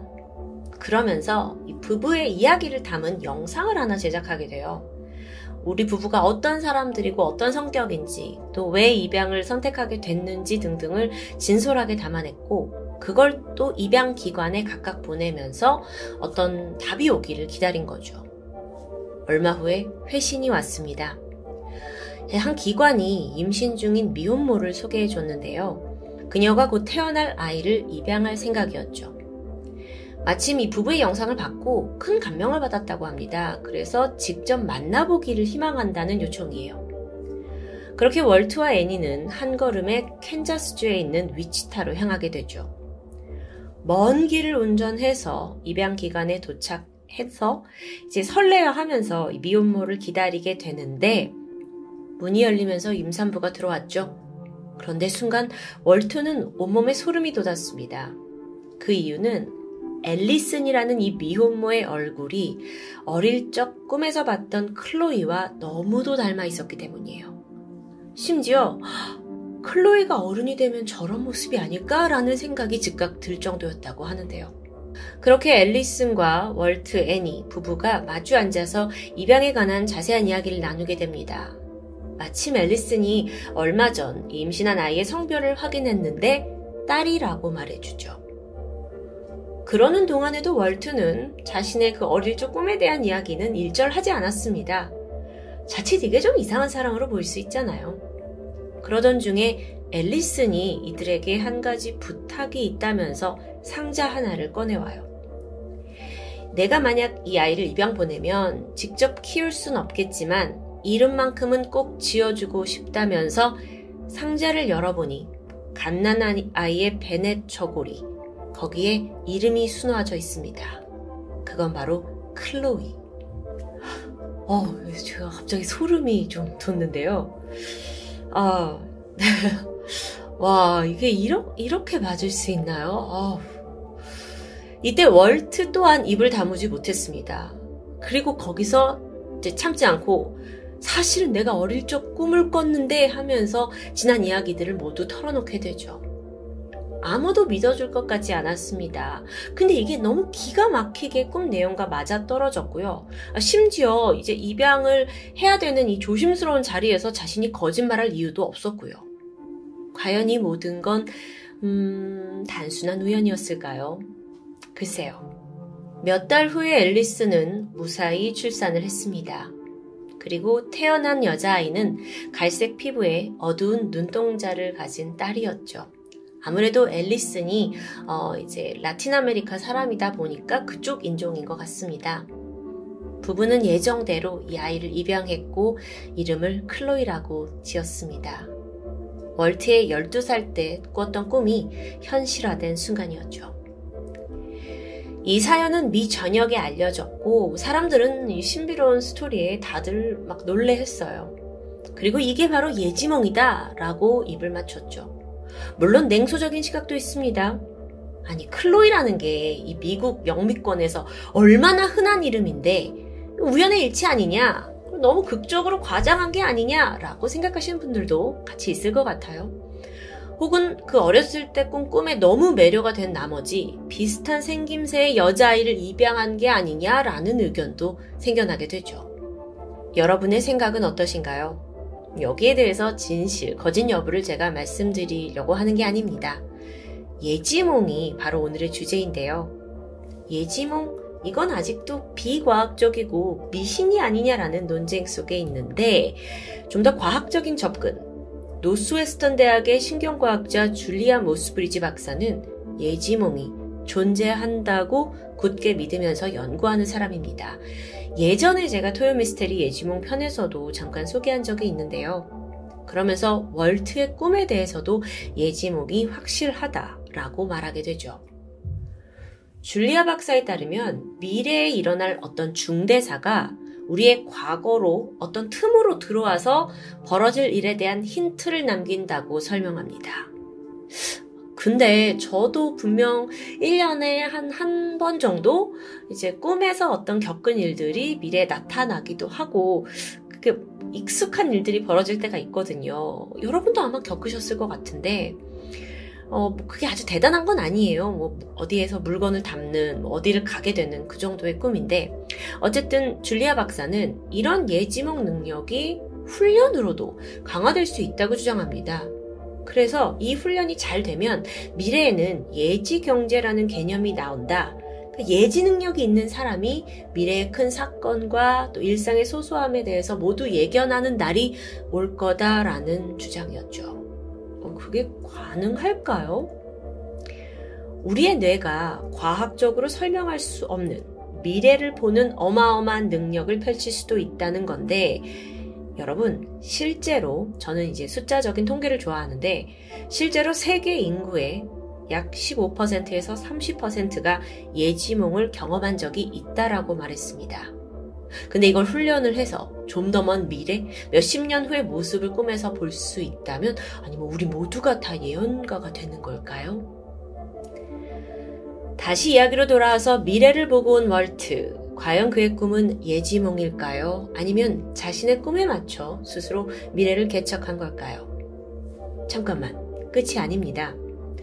오늘은 약간 보너스 편을 준비했는데 지난번 토요 미스테리에서 예지몽에 대해 한번 진행한 적이 있어요.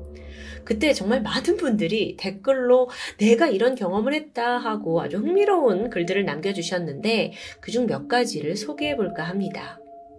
먼저 아이디 초초님. 저는 36년간 살면서 예지몽을 3번 정도 꿨습니다. 그중 두 번은 군대에서였죠. 지금 생각해도 소름일 정도로 너무 정확했어요. 남성분들 아시겠지만 일반 보직의 군인이 갑자기 일과 시간에 자가용을 타고 주유소에 가는 경우는 정말 흔치 않은 일이에요. 그런데 꿈에서 저는 누군가의 차 보조석에 앉아서 주유소에서 기름을 넣고 어디론가 갔거든요. 아, 개꿈인가 싶었죠. 그런데 바로 다음날 갑자기 중대장이 급하게 일병 두 명을 뽑아서 자동차에 태우더군요. 그 중 하나가 저였고요. 어디로 짐을 옮기러 가는 업무였는데 실제로 주유소에 들러서 기름을 넣고 출발했죠. 전날의 꽁꽁과 똑같았어요. 아시겠지만 이게 군대에선 절대 흔한 일이 아니라 전 지금 생각해도 소름이네요. 다음으로는 아이디 빨상채님입니다. 원래 꿈은 꾸고 나면 그냥 까먹는 경우가 많은데 이상하게 몇 개월이고 계속 떠오르는 꿈이 있어요. 그러면 진짜 몇 년 안에 그 꿈이 현실에서 벌어지더라고요. 저 같은 경우 제가 꿈속에서 어느 아파트에 살았는데 물건을 뭐 하나 두고 와서 다시 가지러 갔더니 그 아파트 한 채가 통째로 불타고 있었어요. 그리고 그 생생한 꿈을 꾼 지 정확히 두 달 뒤에 집에서 5분 거리에 있는 아파트에 불이 났고요. 그때 몇백 명이 대피할 정도로 큰 불이었는데 다행히 다친 분은 없었던 기억이 납니다. 음, 또 다른 사연 볼까요? 아이디 박박님입니다. 저도 예지몽 겪었어요. 빠르면 3일 뒤에 나타나는 경우도 있고요. 나중에 한 2, 3년 지나서 일어나는 경우도 있어요. 적어도 한 달에 3번은 꾸는 편이라 좀 무서워요, 이제. 아, 정말, 근데 여러분들이 영상 보시고 그 예지명 편으로 돌아가시게 되면은 정말 나도 이런 꿈을 꿨다. 오늘 제 방송에서 제가 맨 처음에 말했던 것처럼 그런 분들이 많이 계시던데, 어쨌든 마지막입니다. 제가 개인적으로 가장 흥미로웠던 댓글입니다. 아이디 퍼플 헤이즈님. 제가 심리학을 배울 때 나선형이라는 것의 의미에 대해 배운 적이 있어요. 왜 구불구불한 길 앞에 서면 당장에 내 앞은 볼 수 없지만 저 멀리 먼 길은 볼 수 있잖아요. 예지몽도 그런 것 같아요. 누구나 겪을 만한 수많은 일들, 셀 수 없는 이 세상의 가능성, 인생의 많은 갈래 중 저 멀리 내 시야에 들어오는 무언가가 우연히 들어맞은 거죠. 그래서 정작 어떻게 저기까지 가는지는 알 수 없지만 어쩌다 보니 결과가 들어맞는 건 아닐까요? 아직도 현대과학에서는 예지몽을 단순한 우연으로 치부합니다. 하지만 그렇다기엔 저뿐만 아니라 아마 이걸 보시는 많은 분들도 그걸 경험하셨을 텐데요. 그럼 이건 전 세계 모든 사람이 겪고 있는 미스테리라고 해야 할까요? 문득 오늘 밤 저의 꿈이 기대됩니다. 지금까지 토요미스테리 디바제시카였습니다. 안녕하세요. 토요미스테리 디바제시카입니다. 때는 1941년 10월 17일 주말을 앞둔 금요일 저녁이었죠. 미국 콜로라도 덴버에 살고 있는 로스 부부가 이 이웃과 저녁 식사를 위해 음식을 준비하고 있었습니다. 부부가 초대한 사람은 바로 맞은편에 살고 있는 필립 피터스인데요. 2년 전 철도 회사에서 은퇴를 한 필립은 아내 헬렌과 함께 평온한 노후 생활을 즐기고 있는 71살의 평범한 노인입니다. 평소에 온화하고 겸손한 성품 덕분에 주변 이웃들도 부부를 매우 좋아했죠. 그런데 한 달 전에 아내 헬렌이 넘어지면서 엉덩이 뼈가 다쳤고 장기간 병원에 입원을 하게 되는데요. 그러다 보니 이웃 사람들은 홀로 남은 이 필립 할아버지를 위해 종종 식사에 초대하곤 했습니다. 그리고 그날 저녁 로스 부부도 필립과의 식사 자리를 준비하고 있던 거였죠. 필립이 오기로 한 시각은 저녁 7시입니다. 그런데 웬일인지 그가 나타나질 않아요. 그렇게 시간이 10분, 20분, 30분 지나자 로스 부인은 뭔가 이상하다는 생각이 듭니다. 필립은 평소에 시간 약속을 굉장히 잘 지키는 사람이었거든요. 걱정이 된 그는 필립의 집에 가보기로 하는데요. 집 근처에 도착했을 때 이상하게도 집안의 불이 모두 컴컴하게 꺼져 있다는 걸 알아차렸습니다. 음, 분명 집에 있다가 이곳으로 오는 거면 불이 켜져 있어야 할 텐데. 문을 두드렸지만 안은 조용했고 문은 굳게 잠겨 있었죠. 그래서 평소 알고 있던 뒷문을 통해 집 안으로 들어가 봅니다. 어둠 속에서 간신히 실내 전등을 켠 그녀의 눈에 보이는 것은 바로 피범벅이 된 채 쓰러져 싸늘한 주검이 된 필립이었습니다.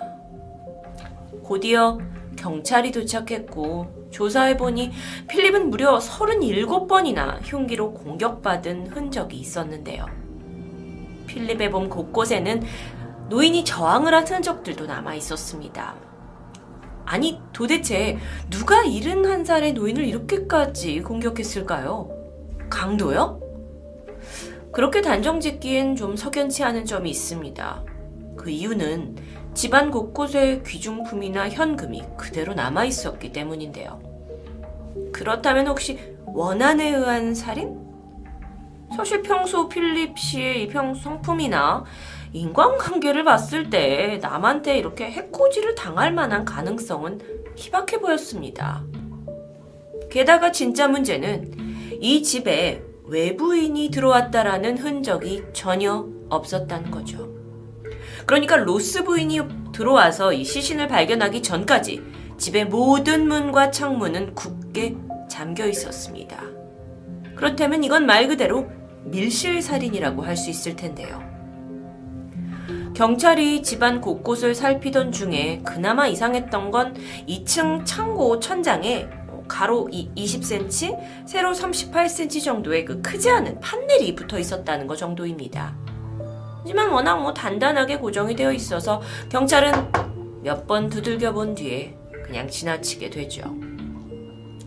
의문의 밀실살인 결국 필립의 시신을 최초로 발견한 로스 부인이 유력한 용의자로 지목됩니다. 물론 금방 혐의를 받긴 했지만 이후 수사는 진척이 없었죠. 미궁으로 빠졌고 이듬해 봄 수사는 잠정 중단됩니다. 그렇게 시간이 지나 병원에 홀로 남겨져 있던 필립의 아내 헬렌이 집으로 돌아오게 되는데요.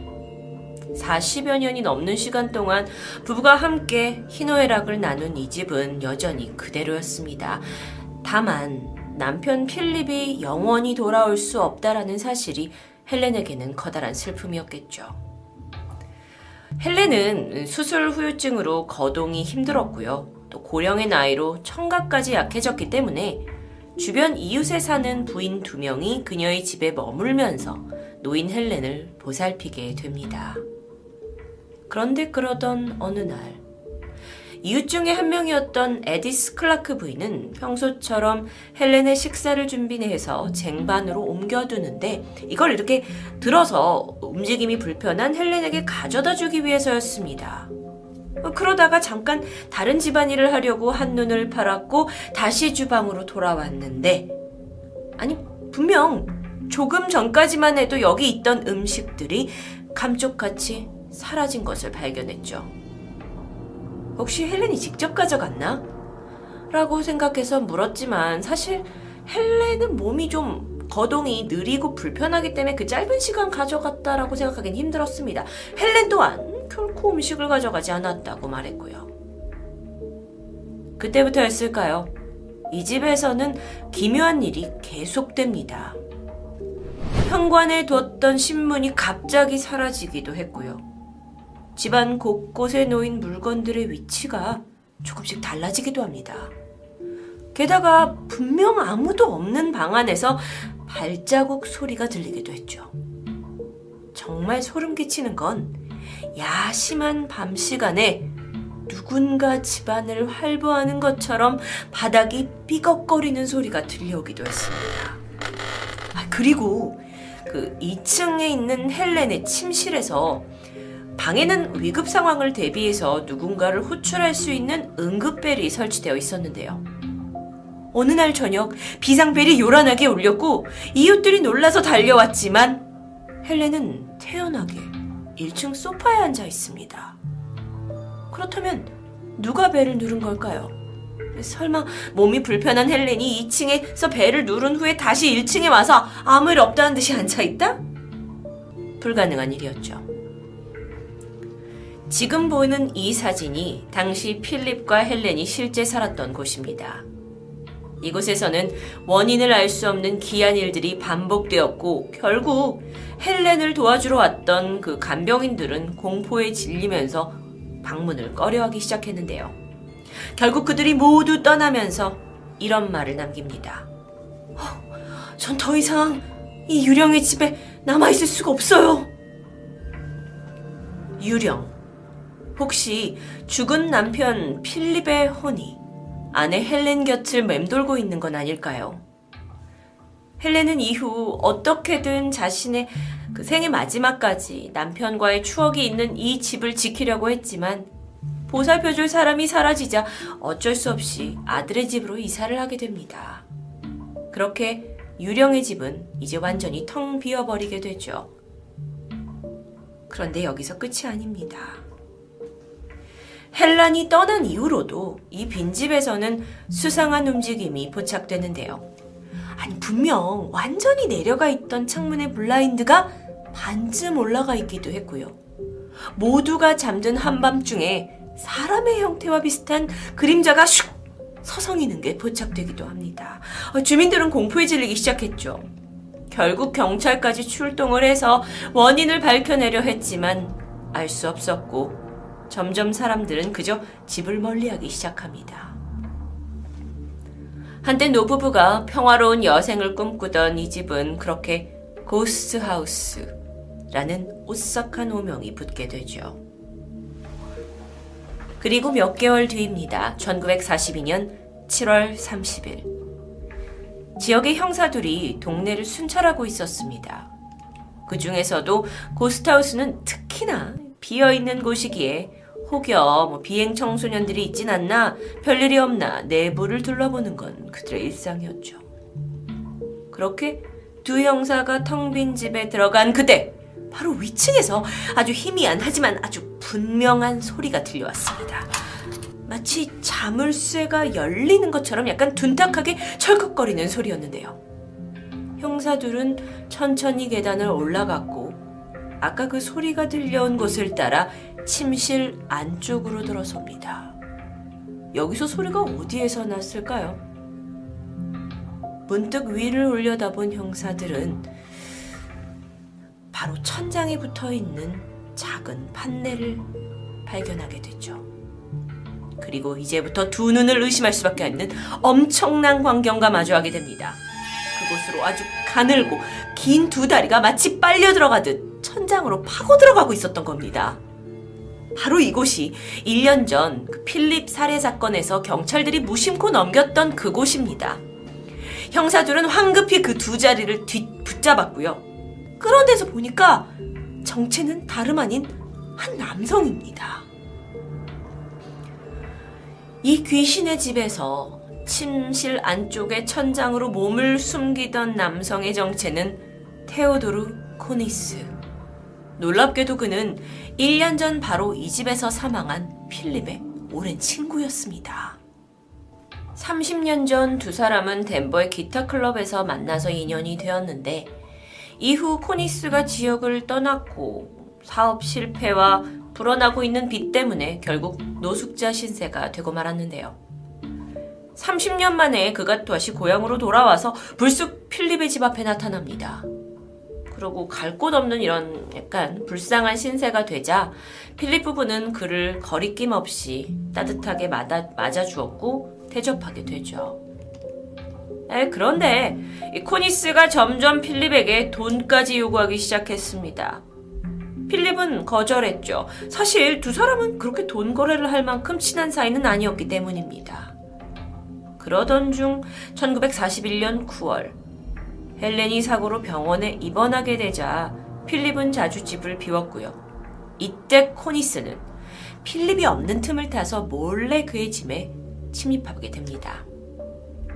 처음에는 단지 음식과 돈만 훔쳐 나오려고 했죠. 그런데 그러다가 마침 필립의 침실에 다락방으로 올라가는 천장의 작은 입구를 발견하게 된 겁니다. 그리고는 영영 집 밖으로 나오지 않게 되죠. 그의 집 다락방에서 평생을 숨어 살기로 결심한 겁니다. 코니스는 필립이 집을 비우거나 깊이 잠든 사이에 다락방에서 기어 나왔습니다. 그리고 음식을 훔쳐 먹고 벽장에서 어, 이어폰으로 라디오까지 챙겨 들으면서 그야말로 영화에서나 나올 법한 오싹한 은둔 생활을 이어나갔죠. 그러다 10월달 그날도 어김없이 필립이 집을 비웠다고 생각했고 코니스가 주방으로 기어 나왔는데 이때 마침 집에 있던 필립과 마주치게 된 겁니다. 놀란 필립이 경찰에 신고를 하겠다며 전화를 들었는데 코니스는 내 평생의 보금자리를 잃을지도 모른다는 생각에 망설임 없이 필립을 잔혹하게 살해하게 된 거죠. 그리고 아무 일 없다는 듯 그는 태연하게 손을 씻고 음식을 챙겨서 다시 다락방으로 올라갔습니다. 살인 사건은 미궁에 빠졌고 이후 짐작하셨듯이 헬렌이 집에 돌아온 뒤 생겨난 여러 미스테리한 일들은 모두 코니스의 짓이라고 하면 이해가 되겠죠. 그렇다면 이 코니스가 무려 10개월이나 들키지 않고 숨어 지낼 수 있었던 이 다락방은 과연 어떤 곳이었을까요? 사진처럼 방이라고 부르기 좀 무색할 정도의 높이 90cm의 아주 비좁은 공간이었습니다. 실제 다락방 사진을 보고 계신데 얼핏 봐도 성인 한 명이 허리를 굽히고서 간신히 들어갈 수 있을 정도의 크기입니다. 이게 발견됐을 때 완전 오물하고 쓰레기로 뒤덮여 있었고요. 들어갔던 경찰 또한 악취를 참지 못해서 구토를 할 정도였다고 해요. 그러니까 도저히 정상적인 인간이 지낼 만한 공간이 아니었던 거죠. 그런데 어떻게 코니스는 여기서 견뎠을까요? 체포된 당시에 코니스는 몸무게가 34kg, 아주 야윈 상태였습니다.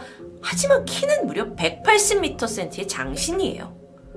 아니, 신체가 좀 있는 분이 어떻게 여기서 그 1년 가까이 생활을 했는지 사람들은 놀라움을 감출 수 없었죠. 이 사건을 담당했던 한 형사가 이 안에서는 거미 정도 되어야 그런 곳에서 살 수 있을 것 같다라는 이야기가 퍼져나갔고 그때부터 사람들은 코니스를 덴버의 거미, 덴버의 스파이더맨이라고 부르기 시작했습니다. 무려 10개월 동안이나 남의 집 다락방에 숨어서 기괴한 생활을 한 코니스. 게다가 자신을 그렇게 따뜻하게 받아준 집주인 친구를 무참히 살해했다라는 건 결코 쉽게 용서받지 않아야 할 텐데요. 코니스는 재판 끝에 종신형을 선고받습니다. 그런데 판결이 내려진 직후에 그가 남긴 말은 또 한 번 충격적이었죠. 코니스가 말하길, 아, 이제 더 좋은 집을 갖게 됐네요. 스파이더맨이라는 마치 영웅스러운 호칭이 전 왠지 불편하게 느껴졌습니다. 빈털터리인 자신을 맞아준 친구를 숙주로 삼아 끔찍한 죽음에 이르게 한 그에게 어쩌면 기생충이란 단어가 더 어울리지 않을까요? 토요미스테리 디바제시카였습니다. 안녕하세요. 토요미스테리 디바제시카입니다. 2011년 8월 22일 중국 칭하이성 더링하시 주변의 한 사막에서 인간이 만들었다고 보긴 좀 힘든 매우 신비한 현상이 목격되었습니다. 그게 바로 지름 2km에 달하는 거대한 미스테리 서클이었죠. 미스테리 서클. 이건 식물이 이렇게 일정한 방향으로 누워져서 만들어진 커다란 원형 문양을 의미합니다. 전 세계적으로 이게 나타나고 있는 아주 미스테리한 현상인데요. 주로 옥수수밭이나 보리밭 같은 곡물밭에 형성이 되기 때문에 영어로 crop circle이라고 불리기도 하죠. 참 특이한 현상인데요. 기록상 최초로 나온 미스테리 서클은 1946년부터입니다. 영국 남서부 솔스베리 지역에 나타난 기하학적인 원형이었어요. 이때 다들 깜짝 놀랐죠? 그런데 이후에도 미국, 영국, 네덜란드, 호주를 비롯해 정말 전 세계에서 유사한 형상이 잇따라 발견됩니다. 그러다가 드디어 2011년 8월에 중국에서도 중국 최초의 미스테리 서클이 발견된 상황인데요. 사실 그동안 이제 발견된 서클들을 좀 보면 직경이 보통 40에서 200m 정도였습니다. 그것도 크죠. 그런데 이번 건 직경 2km라는 정말 뭐 중국 대륙의 남다른 스케일인데요. 모양도 아주 정교했어요. 기계를 이용해서 인공적으로 작업을 한 게 아닌가 싶은 정도인데 또 미스테리 서클답게 그런 흔적은 없었다고 하죠. 더 놀라운 사실은 다른 미스테리 서클이 그렇듯 이것도 단 하룻밤 사이에 정말 뚝딱 하고 만들어졌다는 겁니다. 상황이 이렇다 보니까 누가 만들었을까? 라는 질문에 외계인의 작품이라고 밖에는 도무지 설명할 길이 없는 겁니다. 실제로 여러분 미스테리 서클 검색해 보시면 이건 많은 사람들이 외계인의 메시지다, 문양이다 라고 해석을 합니다. 그 근거가 뭐냐고요? 먼저 이렇게 구부러진 곡물들을 현미경으로 분석해 봤어요. 확인해 보면 내부에 있는 세포는 손상되지 않은 상태라고 해요. 즉, 이 곡물들은요, 90도 이상 꺾여져서 이렇게 문양을 만들어내고 있는데도 불구하고 죽지 않고 추수 때까지 정상적으로 자라날 수 있다는 겁니다. 만약 사람이 강제로 구부려서 이런 서클을 만들었다면 불가능한 현상이겠죠. 두 번째로 미스테리 서클은 위에서 항공 사진으로 촬영을 한 뒤에 이걸 컴퓨터로 분석해 보면 뭐 크기에 놀라는 건 당연하고요. 거기에 더해서 완벽하고 정교한 기하학 문양에 두 번 더 놀란다고 합니다. 아니 이걸 하룻밤 사이에 기계 장치가 아닌 사람 손으로 만들었다? 로 보긴 좀 불가능한 거죠. 마지막으로 서클 주변의 토양 성분인데 유독 여기서만 의문의 철분이 다량 검출되는 공통점을 보이고 있습니다. 물론 여러분 일각에서는 막 이제 외계인과 UFO 붐이 불면서 어쩌면 관심을 끌기 위해서 뭐 일부 집단이 이걸 이렇게 조작해서 만든 게 아니냐라고 주장을 하기도 해요. 실제로 영국에는 본인들을 circle makers, 그러니까 서클 제조자들 이렇게 칭하는 사람들이 있어요. 그 영국에 나오고 있는 미스테리 서클을 사실은 우리가 만들었다라고 주장을 하고 있죠. 그러면서 이들이 어떻게 현장에 발자국 하나 내지 않고 서클을 자기가 하룻밤 사이에 만들 수 있는지, 사람들 눈을 피할 수 있는지 등등의 각종 노하우를 공유하기도 합니다. 또 다른 과학자들은 미스테리 서클은 외계인도 인간의 소행도 아니다. 그저 자연 현상의 일부다라고 주장합니다. 뭐 회오리 바람의 영향이나 땅 속의 자기장에 의해서 식물들이 이렇게 쓰러지게 되었다는 주장인데요. 어, 이건 좀 아니지 않나 싶습니다. 물론 개인적인 의견이고요. 자연적으로 이걸 어떻게 이렇게 정교하게 만들어요? 물론 이 밖에도 정전기로 됐다, 중력 때문에 이렇게 됐다, 뭐 각종 가설이 있지만 여전히 그 진실은 미궁에 빠져 있고요. 그런데 이 중국 더링하시에 나타난 미스테리 서클이 진짜 주목을 받게 된 이유는 다른 이유가 있습니다. 바로 이 근처에 인근에 아주 유명한 외계인 유적지가 있기 때문입니다. 더링하시에서 315번 국도를 따라서 남서쪽으로 40km 정도를 달려요. 그러면 딱 봤을 때도 도로 표지판에 이정표가 있어요. 외계인 유적지. 그리고 여러분 이걸 따라가다 보면 저 멀리 피라미드 모양의 바이공산이 보입니다. 바이공산은 어, 그러니까 토수예요. 호수 인근에 이제 위치해 있는데요. 이 토수라는 거는 굉장히 염분이 많아서 주변에 식물이 제대로 자랄 수가 없는 소금 호수입니다. 그런데 어쨌든 이 토수 남쪽에 세 개의 암석 동굴이 존재하는데 이곳을 외계인 유적지라고 부르는 겁니다. 자, 여기를 처음 발견한 건 1997년이었어요. 미국의 한 고고학자들이 공룡 화석을 찾기 위해서 중국을 방문했고, 특히나 이 암석동굴의 소금호수를 방문하게 되는데, 어라, 물가에서 웬 낯선 물체가 눈에 띄는 겁니다. 그게 뭐였냐면, 바닥에 박혀 있는, 음, 철 파이프 같은 거였죠. 굵기가 뭐 몇 센치 정도 되는 것도 있고, 또 굉장히 굵은 것도 있고요. 직경 50cm 정도까지 발견하는 아주 특이한 철 파이프였어요. 어떤 거는 물가에 이렇게 오래 노출이 된 듯 부식이 좀 되어 있었고요. 또 호수 안에서도 보였고요. 뭐야 이거? 이 파이프가 뭐 인공물인지 자연적으로 만들어진 건지는 쉽게 알 수 없었습니다. 근데 봐도 자연적인 것 같지는 않아요. 근데 더 기묘한 사실이 있었죠. 바로 인근에 있는 암석 동굴 내부에서 유사한 철 파이프가 심지어 벽에 박힌 채 이렇게 발견된 겁니다. 사진 지금 보고 계신데요. 지름이 약 40cm에 달했죠. 자, 그리고 나서 조사를 해서 내린 결론이 뭐냐면 이 의문의 쇠 파이프가 동굴 전체를 관통하고 있다는 사실이에요. 이게 하나가 아니라는 겁니다. 마치 건물에 보일러관을 설치하듯 동굴 전체 곳곳에 박혀 있다는 얘기인데요. 이 쇠파이프의 길이가 좋게 100m는 넘었다고 해요. 어떤 쇠파이프는 심지어 동굴에서 시작돼서 이 동굴에서부터 호수, 소금 호수 안쪽으로까지 연결되기도 했고요. 근데 여러분 이게 상식적으로 생각해 보면 소금 호수잖아요. 그래서 염분 때문에 쇠 파이프는 부식되어야 하는 게 맞습니다. 그런데 그로 인한 손상이 되게 미비했어요. 아니, 그거에 앞서서 도대체 누가 100m에 달하는 쇠파이프를 이 단단한 암석 동굴 안에다가 꽂아둘 수 있냐는 거예요. 이게 가, 가능하긴 한 건가요?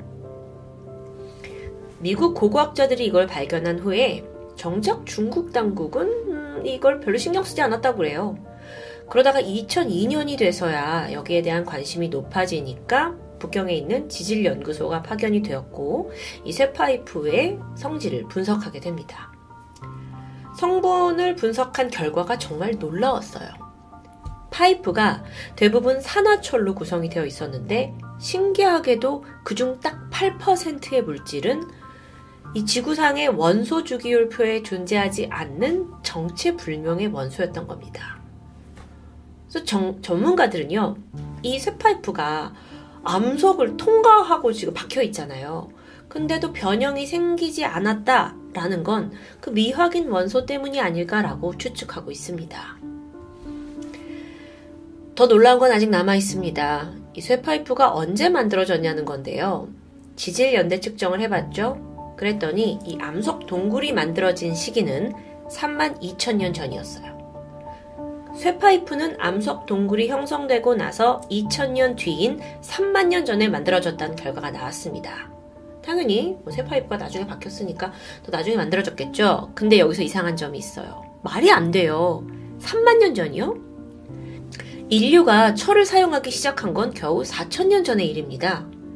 3만 년 전은 구석기 막 원시 시대여가지고 인류가 쇠를 만들어내는 것조차 불가능하던데요. 근데 3만 년 전부터 이 쇠파이프가 여기 박혀 있었다고요? 하, 이게 뭐 앞뒤가 하나도 맞지가 않죠. 근데 이 현상은 분명 존재합니다. 앞뒤가 맞지 않지만 인간을 뛰어넘는 미지의 존재가 개입했다면 가능할 수도 있다는 게 통용되는 가설입니다.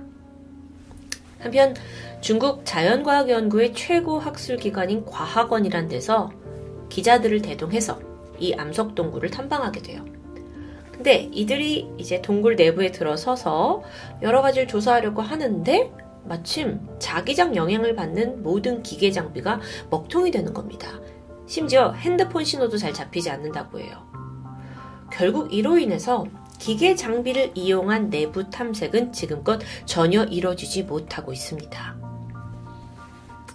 이 외에도요, 동굴 외벽에서 몇 개의 손자국이 발견됐다고 해요. 이 손자국은 뭐 입소문이 나면서 관광객이 뭐 만들어낸 건지 아니면 미지의 누군가가 수만 년 전에 찍어낸 건지는 확인되지 않았습니다.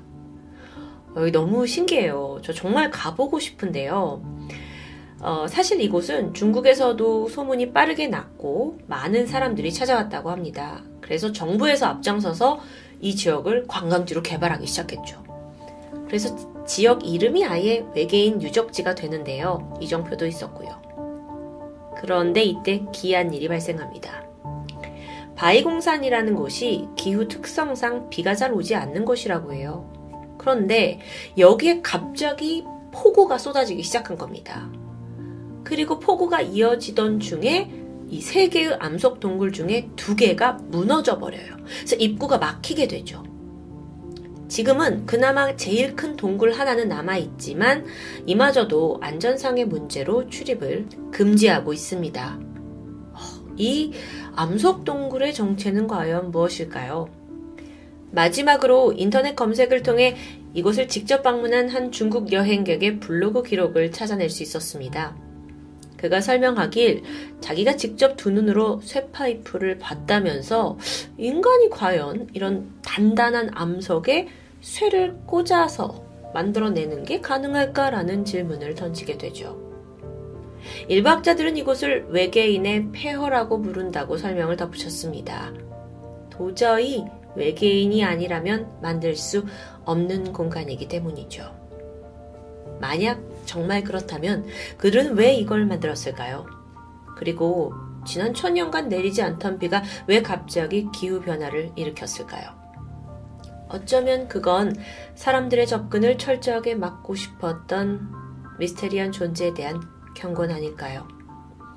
지금까지 토요미스테리 디바제식합니다. 안녕하세요. 토요미스테리 디바제식합니다. 2015년 12월 7일 늦은 시각, 일본 효고현 카고가와시에 있는 카고가와역 인근에서 여성 혼자 강변 쪽으로 걷고 있는 모습이 포착됩니다. 야밤에 좀 낯선 장면이었죠. 그녀는 앳된 스무 살의 오야마 마시로였는데 이 동네 사람이 아닙니다. 여기까지 오게 된 그녀의 지난 수상한 행적을 좀 살펴볼까요? 하루 전날이었던 12월 6일 아침 8시 반. 마시로는 밤새 교동가게에서 야간 근무를 끝냈고 이른 아침 친구와 쇼핑몰에서 만납니다. 두 사람은 하루 종일 몰을 구경하면서 시간을 보냈고요. 어느덧 어둑해지면서 마시로는 혼자 자취하는 집으로 향하게 되죠. 그리고 다음날 평소 지각 한 번 없이 성실했던 마시로가 무단 결근을 합니다. 심지어 지난밤에 엄마가 보낸 문자에 단 한 통도 답을 주지 않았고요. 하루 종일 친구와 만나서 노느라고 피곤했나 싶었지만 이건 너무도 마시로답지 않은 행동이었습니다. 게다가 그녀는 알바하는 것 외에도 자신의 꿈을 이루기 위해 성우 학원에 다니고 있었거든요. 여기에조차 모습을 드러내지 않자 불길함이 엄습했고 결국 며칠 기다리던 가족들은 5일 후인 12월 11일 경찰에 실종 신고를 하게 되었죠. 그런데 그로부터 불과 하루가 지난 다음날 아침입니다. 카고가와시 강변을 걷던 중학교 2학년 남학생이 강에서 무언가를 발견해요. 덩어리 같은 물체가 둥둥 떠다니고 있었죠. 쓰레기인가 싶었지만 크기가 상당했습니다. 가까이 가서 유심히 살펴보는데 중학교 2학년 학생에게 결코 잊을 수 없었던 그것. 여성의 시신이었습니다. 경찰이 출동을 했고 이 시신이 6일 전 사라진 마시로라는 게 밝혀집니다. 그런데요, 여러분. 이 시신이 발견된 카고강, 여긴 마시로가 자취하고 있던 스이타시라는 곳과는 무려 60km나 떨어져 있던 곳이었죠. 그러니까 완전 다른 지역입니다. 도대체 왜 그녀가 여기까지 온 건지. 게다가 시신에 또 다른 특이점이 있었는데 12월의 추운 날씨에도 불구하고 스웨터에 반바지를 입고 있습니다.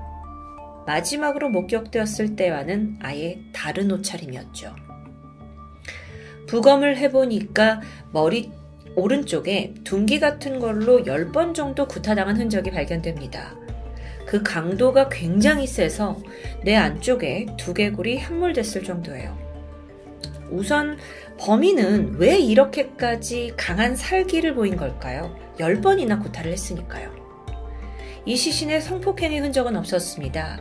그렇다면 성적 욕구를 풀지 못함은 아니라는 건데, 원래부터 가지고 있던 원한?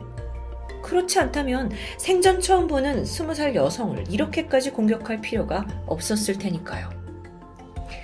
게다가 범행 당시에 그녀는 상당한 양의 피를 흘렸을 텐데도 불구하고 입고 있던 스웨터에는 혈흔이 거의 묻어 있지 않습니다. 즉, 이건 분명 살인을 한 후에 갈아입혔다는 것을 의미하죠. 자, 이렇게 많은 단서들을 종합적으로 두고 추리를 해본다면 평소 마시로에게 강한 원망을 가지고 있던 범인이 그녀가 무방비 상태였을 때 둔기로 살해하고 이후 증거인멸을 위해 직접 옷을 갈아입혔을 가능성이 높아 보입니다. 자, 그러면 피해자 마시로는 어떤 사람이었나? 그녀는 사건 1년 전에 고베에 있는 성우 전문 학교를 졸업했습니다. 이후로 지금까지 학원에서 레슨을 또 받으면서 애니메이션 성우가 되겠다는 꿈을 키워오게 되죠. 그 와중에 틈틈이 식당 알바도 하고 성실하게 살아왔던 겁니다. 아니, 그렇게 보니까 이제 막 스무 살 된 이 꿈 많은 소녀가 이렇게 잔혹하게 살해당할 이유, 원한은 전혀 없어 보이는데요. 친구와 쇼핑을 끝내고 집에 왔던 그녀가 다시 밖에 나가서 마지막으로 CCTV에 포착된 곳은 그 시신이 발견된 현장 인근이었죠. 그날 새벽에 카고가와 역에서 강 방면으로 혼자 걸어가고 있었습니다. 딱 봤을 때 이게 적어도 뭐 강제로 납치가 됐거나 끌려온 것처럼 보이진 않아요. 그럼 도대체 왜 아무 연고도 없는 여기에 무슨 이유로 왔냐는 거죠. 경찰이 한참 궁리에 빠져 있을 때쯤, 어? 여기서 놓친 게 한 가지 있다는 걸 깨닫습니다. 그건 바로 아주 가장 기본 중의 기본, 그녀의 집입니다. 사건을 실종 사건이 일어나기 바로 전 원점으로 돌아가서 경찰은 마시로가 마지막으로 머물렀던 그 자취방을 수색하기 시작했어요.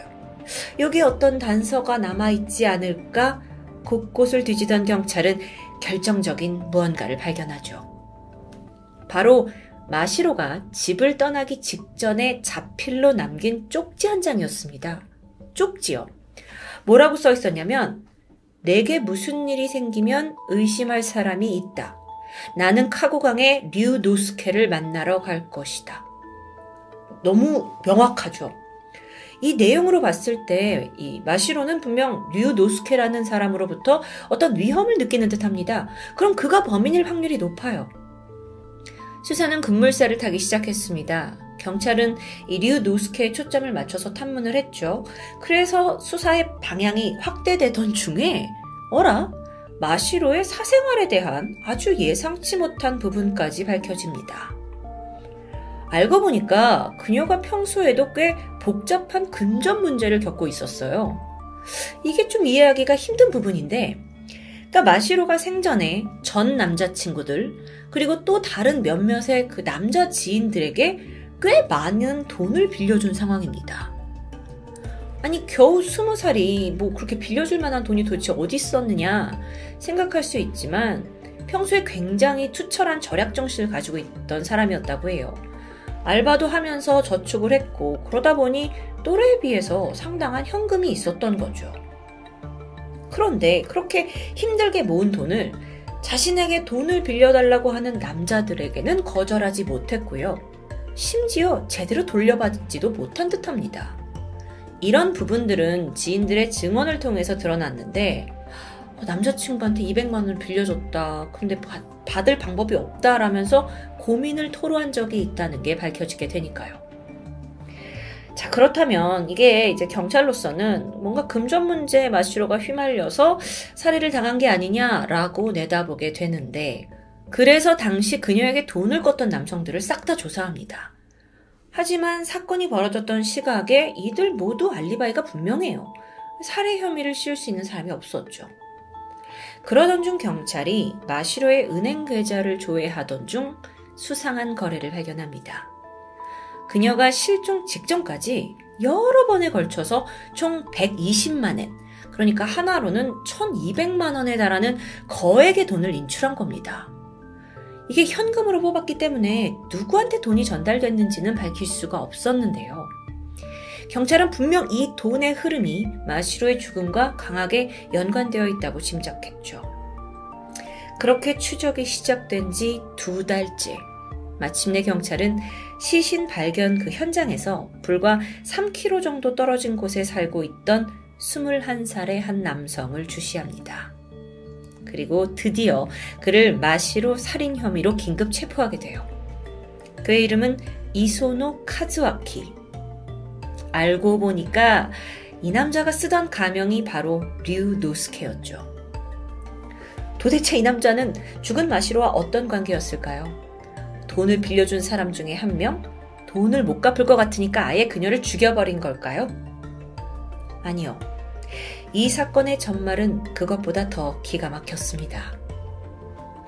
마시로가 생전에 주변 사람에게 빌려준 돈을 잘 돌려받지 못해서 늘 쪼달렸다고 합니다.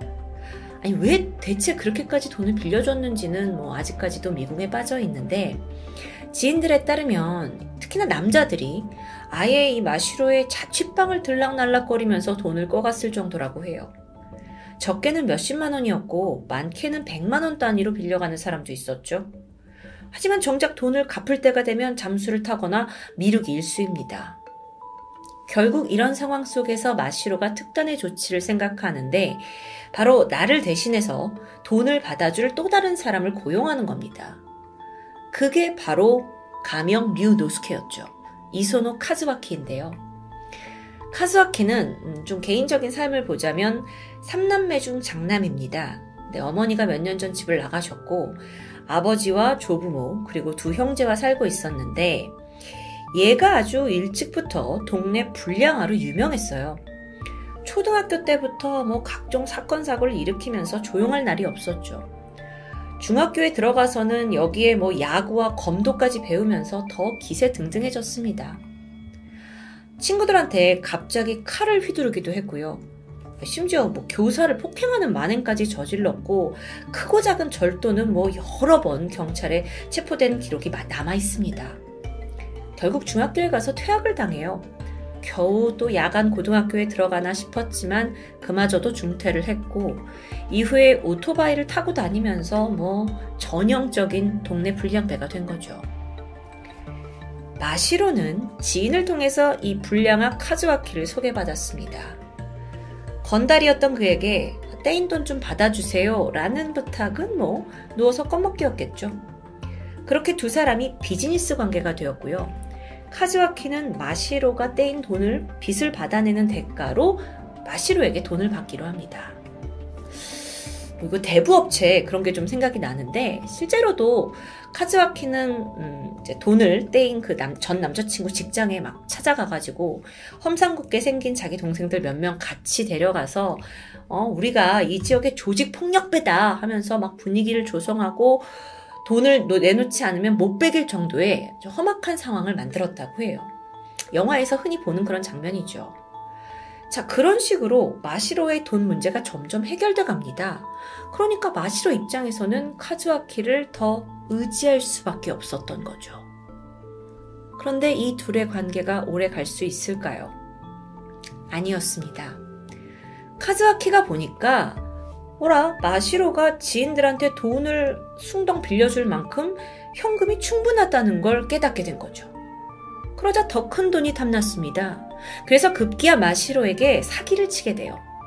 내가 투자에 대해 잘 알고 있는 사람인데 네 현금을 맡기면 내가 그걸 두세 배로 불려주겠다는 제안. 마시로는 안타깝게도 그걸 받아들였습니다. 그렇게 실종 직전에 통장에서 빠져나간 1200만 원가량의 돈은 카즈와키에게 흘러들어갔던 것이죠. 그녀는 돈봉투를 들고 류 노스케, 그러니까 카즈와키와 만나기로 한 카고가와시로 향했습니다. 그리고 돈을 건네게 되는데 현금을 건네자마자 그는 돌변했어요. 그리고 미리 준비해온 망치로 그녀의 머리를 내려쳤죠. 무려 10번에 거쳐서 흉기를 휘두른 후에 강가에 그녀를 버리고 시신을 유기하고 도주합니다. 그렇다면 카즈와키는 이 훔친 돈을 도대체 어디에 쓴 걸까? 돈, 오토바이 새로 사고 간지나게 개조하는 데 썼다 라고 답변합니다. 황당하죠. 게다가 경찰이 아니 너가 돈만 받으면 됐지 왜 굳이 그녀를 죽여야 했냐 라는 질문에 제가 돈을 뺏었다고 친구한테 자랑할 수 있잖아요. 라는 너무도 사이코패스적인 답변을 늘어나요. 이게 좀 일반 상식으로는 전혀 이해가 되지 않는 확실히 미친놈이었죠. 결론적으로는 오토바이 한 대를 얻기 위해서 이렇게 잔인한 수법으로 살인을 저질렀다는 건데요. 일본 전역에 그의 신상이 알려지면서 동시에 그의 가족들의 신상까지 밝혀졌습니다. 그리고 여기서 의외의 사실이 하나 더 드러나요. 카즈와키의 아버지, 이 아버지가 필리핀 같은 그 외국의 빈곤 지역을 다니면서 자선 사업을 하는 사람이었습니다. 헌옷을 모아서 어려운 아이들에게 기증을 하고 있었는데 그러다 보니 주변에서 뭐 훌륭한 사람이라고 평판이 자자했죠. 이게 참 모순적으로 느껴지는데요. 사건 직후에 범인의 아버지는 전화 인터뷰를 통해 짤막한 한마디를 남겼습니다. 제 아들은 그냥 보통의 아이였습니다. 음? 도대체 보통의 기준이 뭔지가 너무 궁금해집니다. 2017년 1월 고베 지방 법원에서 카즈와키의 첫 번째 재판이 진행됐습니다. 변호사 측에서 그 흉기로 사용된 망치가 미리 준비한 게 아니다. 평소에 그가 호신용으로 들고 다니던 것 뿐이었다라고 주장했습니다. 그러니까 뭐 우발적인 살인을 말하는 거죠. 게다가 피고에게 발달장애가 의심이 된다라는 점을 들면서 최대한 형량을 낮추려고 노력했죠. 다들 뭐 이런 식으로 뭐 피라미처럼 피해가려고 하는 것 같은데요. 하지만 다행히도 재판장은 어, 카즈와키가 어떤 신뢰 관계를 이용해서 비열한 범행을 저지른 점을 강하게 비난했고 마침내 징역 22년형을 최종으로 선고합니다. 여러분, 저는 개인적으로 이 사건에서 여전히 좀 이해가 되지 않는 부분이 있습니다. 겨우 20살의 어린 마시로가 왜 주변 남성들에게 돈을 빌려주기 시작한 건지, 그리고 왜 그걸 멈추지 못했는지. 이건 뭐 제 개인적인 생각인데, 어쩌면 그건 남성에게 받지 못한 어떤 애정 결핍의 한 형태가 돈을 빌려주고 갚아라 뭐하라 하는 채무 관계를 맺으면서 그렇게라도 관계가 이어지길 바랬던 어떤 결핍의 문제는 아니었을까라는 생각인데요. 심지어 동네 불량배 남성까지 동원을 해서 자신의 돈을 회수하러 다니면서도 어쩌면 자신을 돌봐주는 듯한 카즈아키에게 또 한 번 의지한 건 아닌지. 그러니까 결핍이 낳은 불행이 아닌지라는 생각이 들었습니다. 아니, 근데 또 이상한 게 마지막 메시지예요. 나한테 무슨 일이 생기면 이 사람 때문이다 라고 류 노스케를 언급까지 했었죠. 불신했단 얘기입니다. 그런데도 어째서 직접 찾아가서 그 현금을 건넨 건지는 여전히 이 사건의 미스테리로 남아 있습니다. 카즈와키는 뭐 진술에서 내가 마시로를 협박했다라고 했지만 구체적인 내용은 밝혀지지 않았어요. 이 모든 사건의 정황은 사실 모든 게 가해자 진술에 의존하고 있기 때문에 실제로 둘 사이에 어떤 협박과 거래가 오갔는지는 그 진실을 알 길이 없죠. 땀 흘려 번 돈을 착실히 모아서 성우의 꿈을 이루고자 했던 스무 살 소녀. 고작 돈 몇 푼 때문에 그녀의 삶을 처참하게 짓밟은 가해자가 뼈저리게 자신의 죄를 뉘우치고 그 대가를 치르길 바랄 뿐입니다. 지금까지 토요미스테리 디바제식합니다. 안녕하세요. 토요미스테리 디바제식합니다. 1996년 9월 9일 오후 4시 39분. 일본 도쿄 카츠시가구 시바마타 3번지의 한적한 주택가에서 갑자기 검은 연기가 피어오르기 시작합니다. 그걸 본 주민으로부터 신고가 접수됐고 잠시 후 소방대원들이 출동했죠. 그런데 현장의 상태는 예상보다 더 심각했습니다. 불길이 집안 전체를 집어삼켰고요. 뭐 거의 옆집까지 집이 막 분지려, 변지려고 하는 위급한 상황이에요. 소방대원들은 2시간 정도 사투를 벌였고 저녁 6시가 돼서야 겨우 불이 진화됩니다. 그 사이 2층짜리 이 주택은 전소되었고요. 양 옆에 있는 벽까지도 싸그리 불에 타버렸죠. 소방대원들은 어느 정도 진압이 끝난 후에 피해자가 없는지 즉각 안으로 들어가 보는데 2층에서 시신 한 구를 발견합니다. 21살의 코바야시 준코. 그녀는 집주인 코바야시 겐지 씨의 딸이었습니다. 이곳에 살고 있던 사람이고요. 이 시신은 2층 부모님 방에서 발견됐습니다. 셔츠와 반바지를 입고 있었고 이렇게 옆으로 누워 있는 모습이었죠. 그런데 평소 아버지가 사용하던 여름용 이불이 머리 끝까지 덮여 있었습니다. 이불이 덮여 있다? 보통 불길을 피하려고 이불을 덮지는 않았을 텐데요. 맞습니다, 여러분. 구조대가 발견한 준코는요, 사실 입과 양손이 모두 테이프로 결박되어 있었고, 또 다리는 스타킹으로 묶여 있었어요. 또 손에는 저항을 한 흔적, 그 상처가 몇 개 보였고요. 성폭행의 정황은 없었고, 옷도 가지런했습니다. 폭행 흔적도 없고요. 다만, 얼굴과 오른쪽 목 부근에 여섯 번 정도 흉기에 찔린 흔적이 있었죠. 부검을 했는데 중코의 기도나 폐에서 그 어떤 그을음이 발견되지 않습니다. 즉, 불이 나기 전에 중코는 이미 사망했다고 해석할 수 있겠죠. 정확한 사망 원인은 이 찔린 흉기로 인해 과다출혈 된 게 사인이었습니다. 어, 모두가 예상하셨겠지만 범인이 그녀를 살해한 후에 증거와 시신을 인멸하려고 집에 불을 지른 것으로 보여요. 너무도 한적한 주택가에서 발생한 방화살인 사건. 경찰은 일단 누가 그토록 준코를 죽이고 싶어 했는 건지 그 질문에서부터 수사를 시작합니다. 사건 당일은 아침부터 비가 내렸습니다. 낮이 되고 비는 어느새 폭우가 되면서 억수같이 내리고 있었죠. 그날 아버지는 후쿠시마에 출장을 가셨고요. 준코의 언니도 일을 하러 나간 상태였고요. 그래서 집에는 어머니와 준코 두 사람만 있었습니다. 오후 3시 30분, 준코가 화장실에 가기 위해 2층 방에서 1층으로 내려왔어요. 때마침 엄마가 현관에서 외출 준비를 합니다. 준코가 엄마 이렇게 비가 많이 오는데 자전거로 가? 대화를 나눴고요. 평소와 다름없이 뭐 인사를 잠깐 나눈 후에 어머니가 외출을 하게 되죠. 이후 준코는 완전히 집에 혼자였습니다. 그리고 이때 현관문을 잠그지 않은 게 화근이었죠. 그녀가 혼자 남은 지 1시간도 채 지나지 않았던 오후 4시 35분, 그때 화재를 본 이웃 주민이 신고를 했던 겁니다. 엄마는 3시 30분쯤 나가셨고 화재는 4시 35분에 목격되고 그럼 그 1시간 동안 도대체 무슨 일이 있었던 걸까요? 경찰은 가장 먼저 강도설을 제기했습니다. 하지만 강도라고 보기에는 이 준코의 방에 신용카드와 적금 통장이 그대로 있어요. 또 2층 그 옆방에도 현금이 한 140만 원 정도가 있었다고 해요.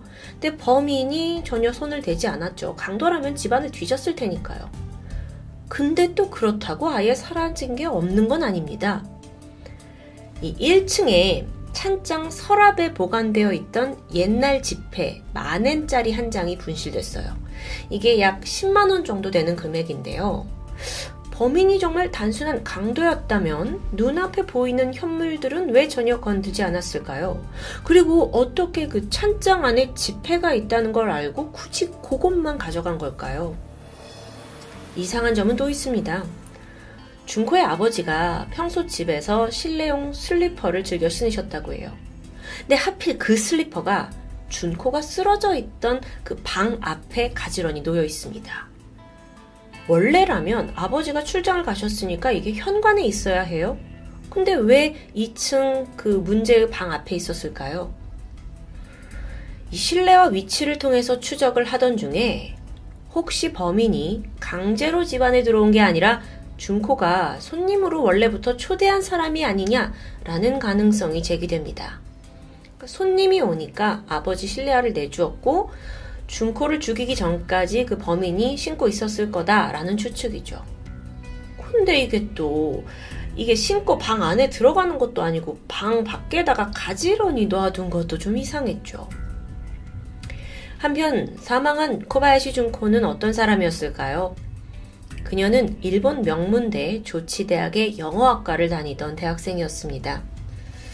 특이점이 있다면 사건이 벌어지고 사실 이틀 후에 그녀가 미국 시애틀로 유학을 떠날 예정이었어요. 어라? 그렇다면 혹시 범인이 일부러 그녀가 떠나기 전의 시점을 노린 건 아닐까요? 근데요, 평소에 준코는 평판이 아주 좋은 사람입니다. 대인 관계에서도 뭐 원한을 살 만한 정황이 없고 착한 소녀예요. 고등학교 시절부터 인기가 많고 친구도 많았고 그러니까 원한 범죄로 보기가 매우 힘들었죠. 자, 그렇다면 가장 유력한 가설은 준코가 스토커에 의해서 살해당했다는 추측입니다. 심지어 그럴 만한 근거도 있었죠. 사건 발생 열흘 전에 준코가 이제 미국에 가니까 송별회를 하게 됐는데 송별회를 끝나고 집으로 귀가하던 중에 웬 수상한 남자가 뒤에서 따라오는 일이 있었습니다. 그때가 시간이 자정쯤 아주 야심한 때였죠. 준코가 그걸 눈치챘고 결국 겁에 질려서 집으로 못 가고 다시 역으로 되돌아왔을 정도예요. 너무도 두려움에 떨었기 때문에 잊지 못할 날이었죠. 그럼 혹시 그 의문의 남성이 결국에 준코 집을 알아내서 침입한 건 아닐까요? 뭐 이건 다 추측에 불과합니다. 경찰은 수사에 난항을 겪었어요. 그리고 여기까지의 조사 상황을 일단 정리해서 발표하면서 뭐라고 하냐면 그 당시엔 정말 최초로 스토커라는 용어를 사용하게 되죠. 90년대 후반만 하더라도 일본에서도 아주 생소한 단어였습니다. 불행 중 다행인 건 현장에 이 전소가 많은 게 됐지만 범인을 특정할 만한 그래도 흔적이 몇 개 있었다는 거예요. 우선 그 중코를 덮고 있던 이불, 그 이불에서 중코의 것이 아닌 타인의 혈흔이 발견됩니다. 뿐만 아니라 현관에 성냥갑이 떨어져 있었는데 이 성냥갑이 가족들에 따르면 원래 이 1층에 있는 게 아니라 2층에 있던 물건이라고 해요. 근데 이 성냥갑에서도 어떤 DNA가 나오게 됐고 이게 이불과 동일하다는 게 밝혀집니다. 그 당시에 이 증거로만 밝혀낸 것은 범인이 혈액형 A라는 거죠. 참고로 가족 중에 A형은 없었습니다. 또한 이 스타킹으로 다리가 묶여 있다고 했는데 그 매듭 방식이 굉장히 특이했습니다. 매듭이 일본의 전통 의복 기모노에 사용되는 카라게 매듭이라고 해요. 특수한 방식이죠. 근데 이게 기모노와의 연관성이 아니라 현대에 와서는 조경, 토목거, 폐지를 회수하는 작업에 주로 사용된다고 해요. 그러면 관련자가 이런 직업과 뭔가 연관이 됐을 가능성이 높아지죠. 경찰이 주목한 또 다른 증거품이 있습니다. 바로 준코 입에 붙어 있던 접착 테이프인데요. 처음에는 음, 경찰들이 이게 얼마 전에 이제 유학을 간다고 짐을 싸서 미리 보냈는데 그때 사용한 테이프인 줄 알았죠. 하지만 먼저 미국에 보냈던 그 짐과 대조를 해보니까 테이프가 다른 겁니다. 그러면 이건 범인이 가져왔다고 볼 수 있겠죠? 아, 근데 문제는 뭐냐면 이게 또 브랜드가 특이한 게 아니었어요. 아주 흔하디 흔한 테이프였기 때문에 뭐 출처를 가지고 용의자를 가려낼 수는 없었고요. 그런데 이 접착 테이프에서는 또 다른 특이점이 남아 있었습니다. 테이프에 털이 붙어 있는 거예요. 그것도 세 개의 각각 다른 종류의 개털입니다. 중고의 가족들은 개를 키우지 않았거든요. 과거에 큰 적도 없고요. 그럼에도 불구하고 개털 3개가 여기 안에서 발견됐다? 자, 이걸 통해서 뭘 우리가 추정할 수 있냐면 범인이 평소에 다양한 종류의 개들과 가깝게 접촉하는 환경에 있다는 것을 의미합니다. 어, 전반적으로 그가 이 테이프를 직접 들고 평소에 쓰던 테이프를 들고 준코의 집에 침입했다라는 점에서 사전에 철저히 계획된 범죄라고도 볼 수 있겠죠. 그럼 어쩌면 어머니가 나가는 그 시간을 노린 걸 겁니다. 자, 이렇게 증거를 가지고 여러 가지 단서들이 하나씩 풀어나가지는 듯 했어요. 근데 또 모순적이게도 현장을 좀 더 자세히 보면 당최 이해할 수 없는 부분들도 존재합니다. 사건 당일 중코의 어머니는 분명 현관문을 잠그지 않고 집을 나갔다고 기억합니다. 근데 화재가 나서 소방대원들이 그 안에 진입을 했을 때는 현관문이 굳게 잠겨 있었어요. 문고리에서 지문은 검출되지 않았고요. 그럼 뭐가 궁금해지냐? 범인은 어떻게 빠져나간 걸까요? 추정을 해보자면 범인이 집을 빠져나가기 전에 장갑을 낀 채로 안에서 문을 잠그고 또 굳이 자신은 창문을 통해서 나갔을 수도 있겠죠. 혹은 정말 준코가 범인을 집에 초대했고 그를 집에 들인 후에 스스로 문을 잠갔을 가능성도 배제할 수 없습니다. 많은 게 헷갈리죠. 또 이 사건에서 정말 제일 특이한 건 범인이 불을 지른 위치입니다. 자, 여러분 기억하시나요? 준코를 이제 범인이 살해를 했죠. 그리고 어디에 두었냐면은 2층 부모님 방에 이 시신을 뒀어요. 그런데 실제로 이 동선을 확인해 보면 범인이 2층에 있던 성냥을 집어 들더니 굳이 1층으로 내려가서 동쪽에 있는 어떤 그 일본식 다다미방 벽장에다가 불을 붙이게 되죠. 여기가 불이 시작된 지점이에요. 이 추정이 왜 가능했냐면 1층에 있던 컴퓨터가 완전히 불에 탄 채 발견됐기 때문입니다. 불은 1층에서 시작됐습니다. 어라, 중콘 2층에 있었는데 전문가들은 이 점이 굉장히 이해하기 힘든 지점이라고 해요. 왜냐면 보통의 살인범들이라면 그 현장 증거를 없애기 위해서 2층에 먼저 불을 질렀을 겁니다. 근데 왜 굳이 살해 현장과 굉장히 먼 1층, 그것도 더 외진 동쪽 방에다가 불을 지른 걸까요? 일각에서는 음, 그 이유를 막 생각을 하던 끝에 불이 난 이후에 뭔가 사람들이 구조를 하러 들어오거나 또는 소방대원들이 돌아올, 들어올 건데 그렇게 쉽게 하지 못하게 하려고 어, 1층에 불을 지른 게 아닌가라고 추정을 합니다. 실제로도 소방대원들이 이제 1층에서부터 불이 활활 타올랐기 때문에 진압, 진입이 굉장히 어려웠다고 해요. 근데 여러분, 이런 수법들은 일반인들은 잘 모르지 않나요? 1층하고 뭐 2층 중에 어디에 불을 질러야 할지 일반인들은 잘 생각하는 문제가 아닐 것 같은데요. 그렇다면 범인에게는 방화의 경험이 있는 사람이다 라고도 볼 수 있겠죠. 어쨌든 지금도 제가 참 여러 가지 증거들 그리고 그로 추론할 수 있는 정황들을 말씀드리는데 오히려 이런 부분이 수사에 큰 혼란을 야기하기도 했다고 합니다. 목격자요? 목격자도 있었죠. 화재 전후에 중코 집 근처에서 수상한 사람을 봤다는 제보가 여럿이었어요. 한두 명이 아니에요. 이걸 좀 시간순으로 볼까요? 먼저 사건 3일 전입니다. 40대 중년 남자가 이 동네를 어슬렁거린다는 제보가 있었어요. 특이한 건 이 남자가 남의 집 대문 앞에서 라이터를 탁탁탁 껐다 켰다 하는 아주 수상한 행동을 하는 겁니다. 그래서 주민이 그를 내쫓기도 했고요. 음, 방화 사건이다 보니까 연관성을 지어볼 수 있겠죠? 또 있습니다. 이건 사건 전날 새벽이었는데 20대 후반인 한 남성이 자전거를 타고 막 큰 소리를 지르면서 동네를 소란스럽게 합니다.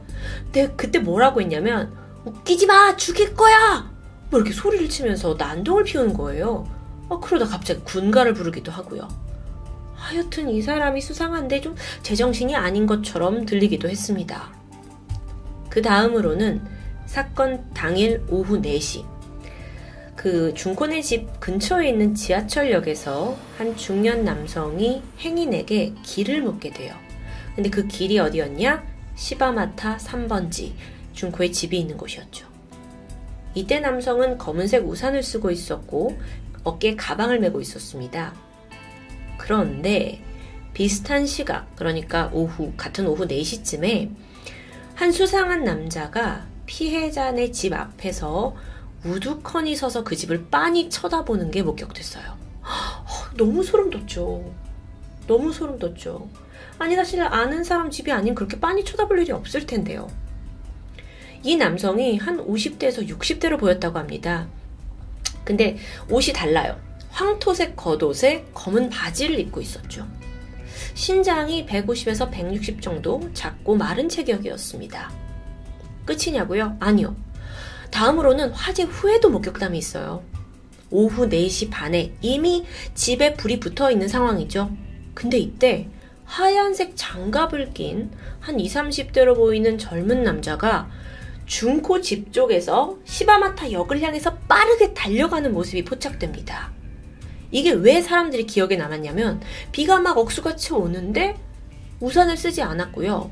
무엇보다도 그때 무더운 날씨에 장갑을 끼고 있는 게 더 수상했죠. 오, 참. 이 수상한 남성들이 이렇게 많은 사건도 참 흔치 않은데요.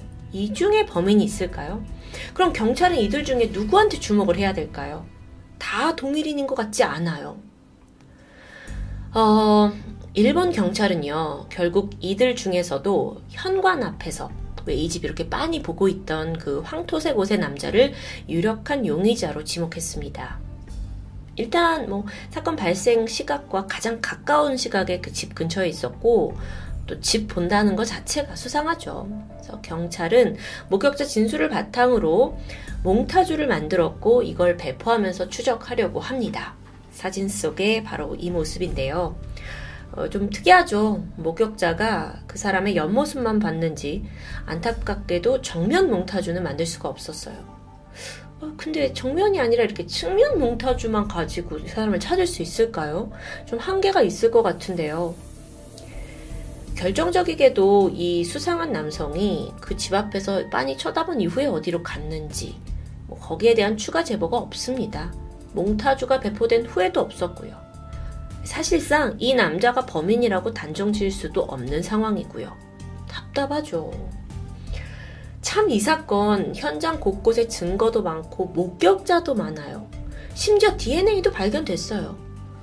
그래서 경찰이 그 당시에는 좀 해결할 수 있을 것 같다 라면서 시간 문제라고 생각했고요. 하지만 결론적으로 이 사건은 미제로 남게 됩니다. 사건의 공소시효가 끝나는 2011년이 되도록 범인이 거의 뭐 제대로 특정되지도 않았다고 해요.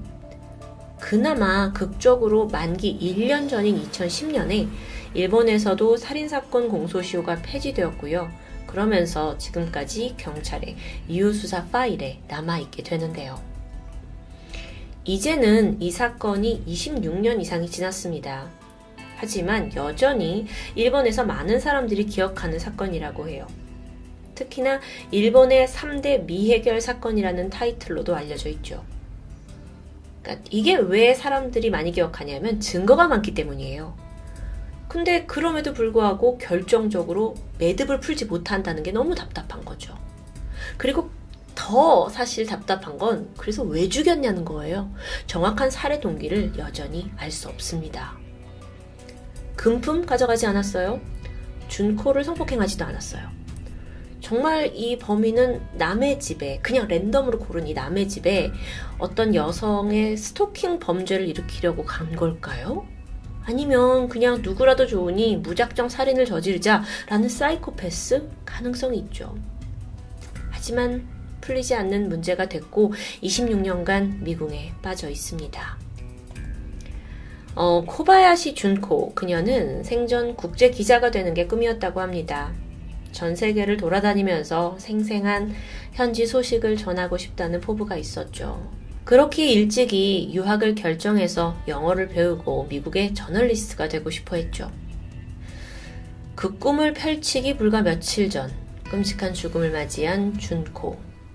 풀지 못한 일본의 3대 미제 사건은 여전히 미궁에 쌓여 있습니다. 지금까지 토요미스테리 디바제식합니다.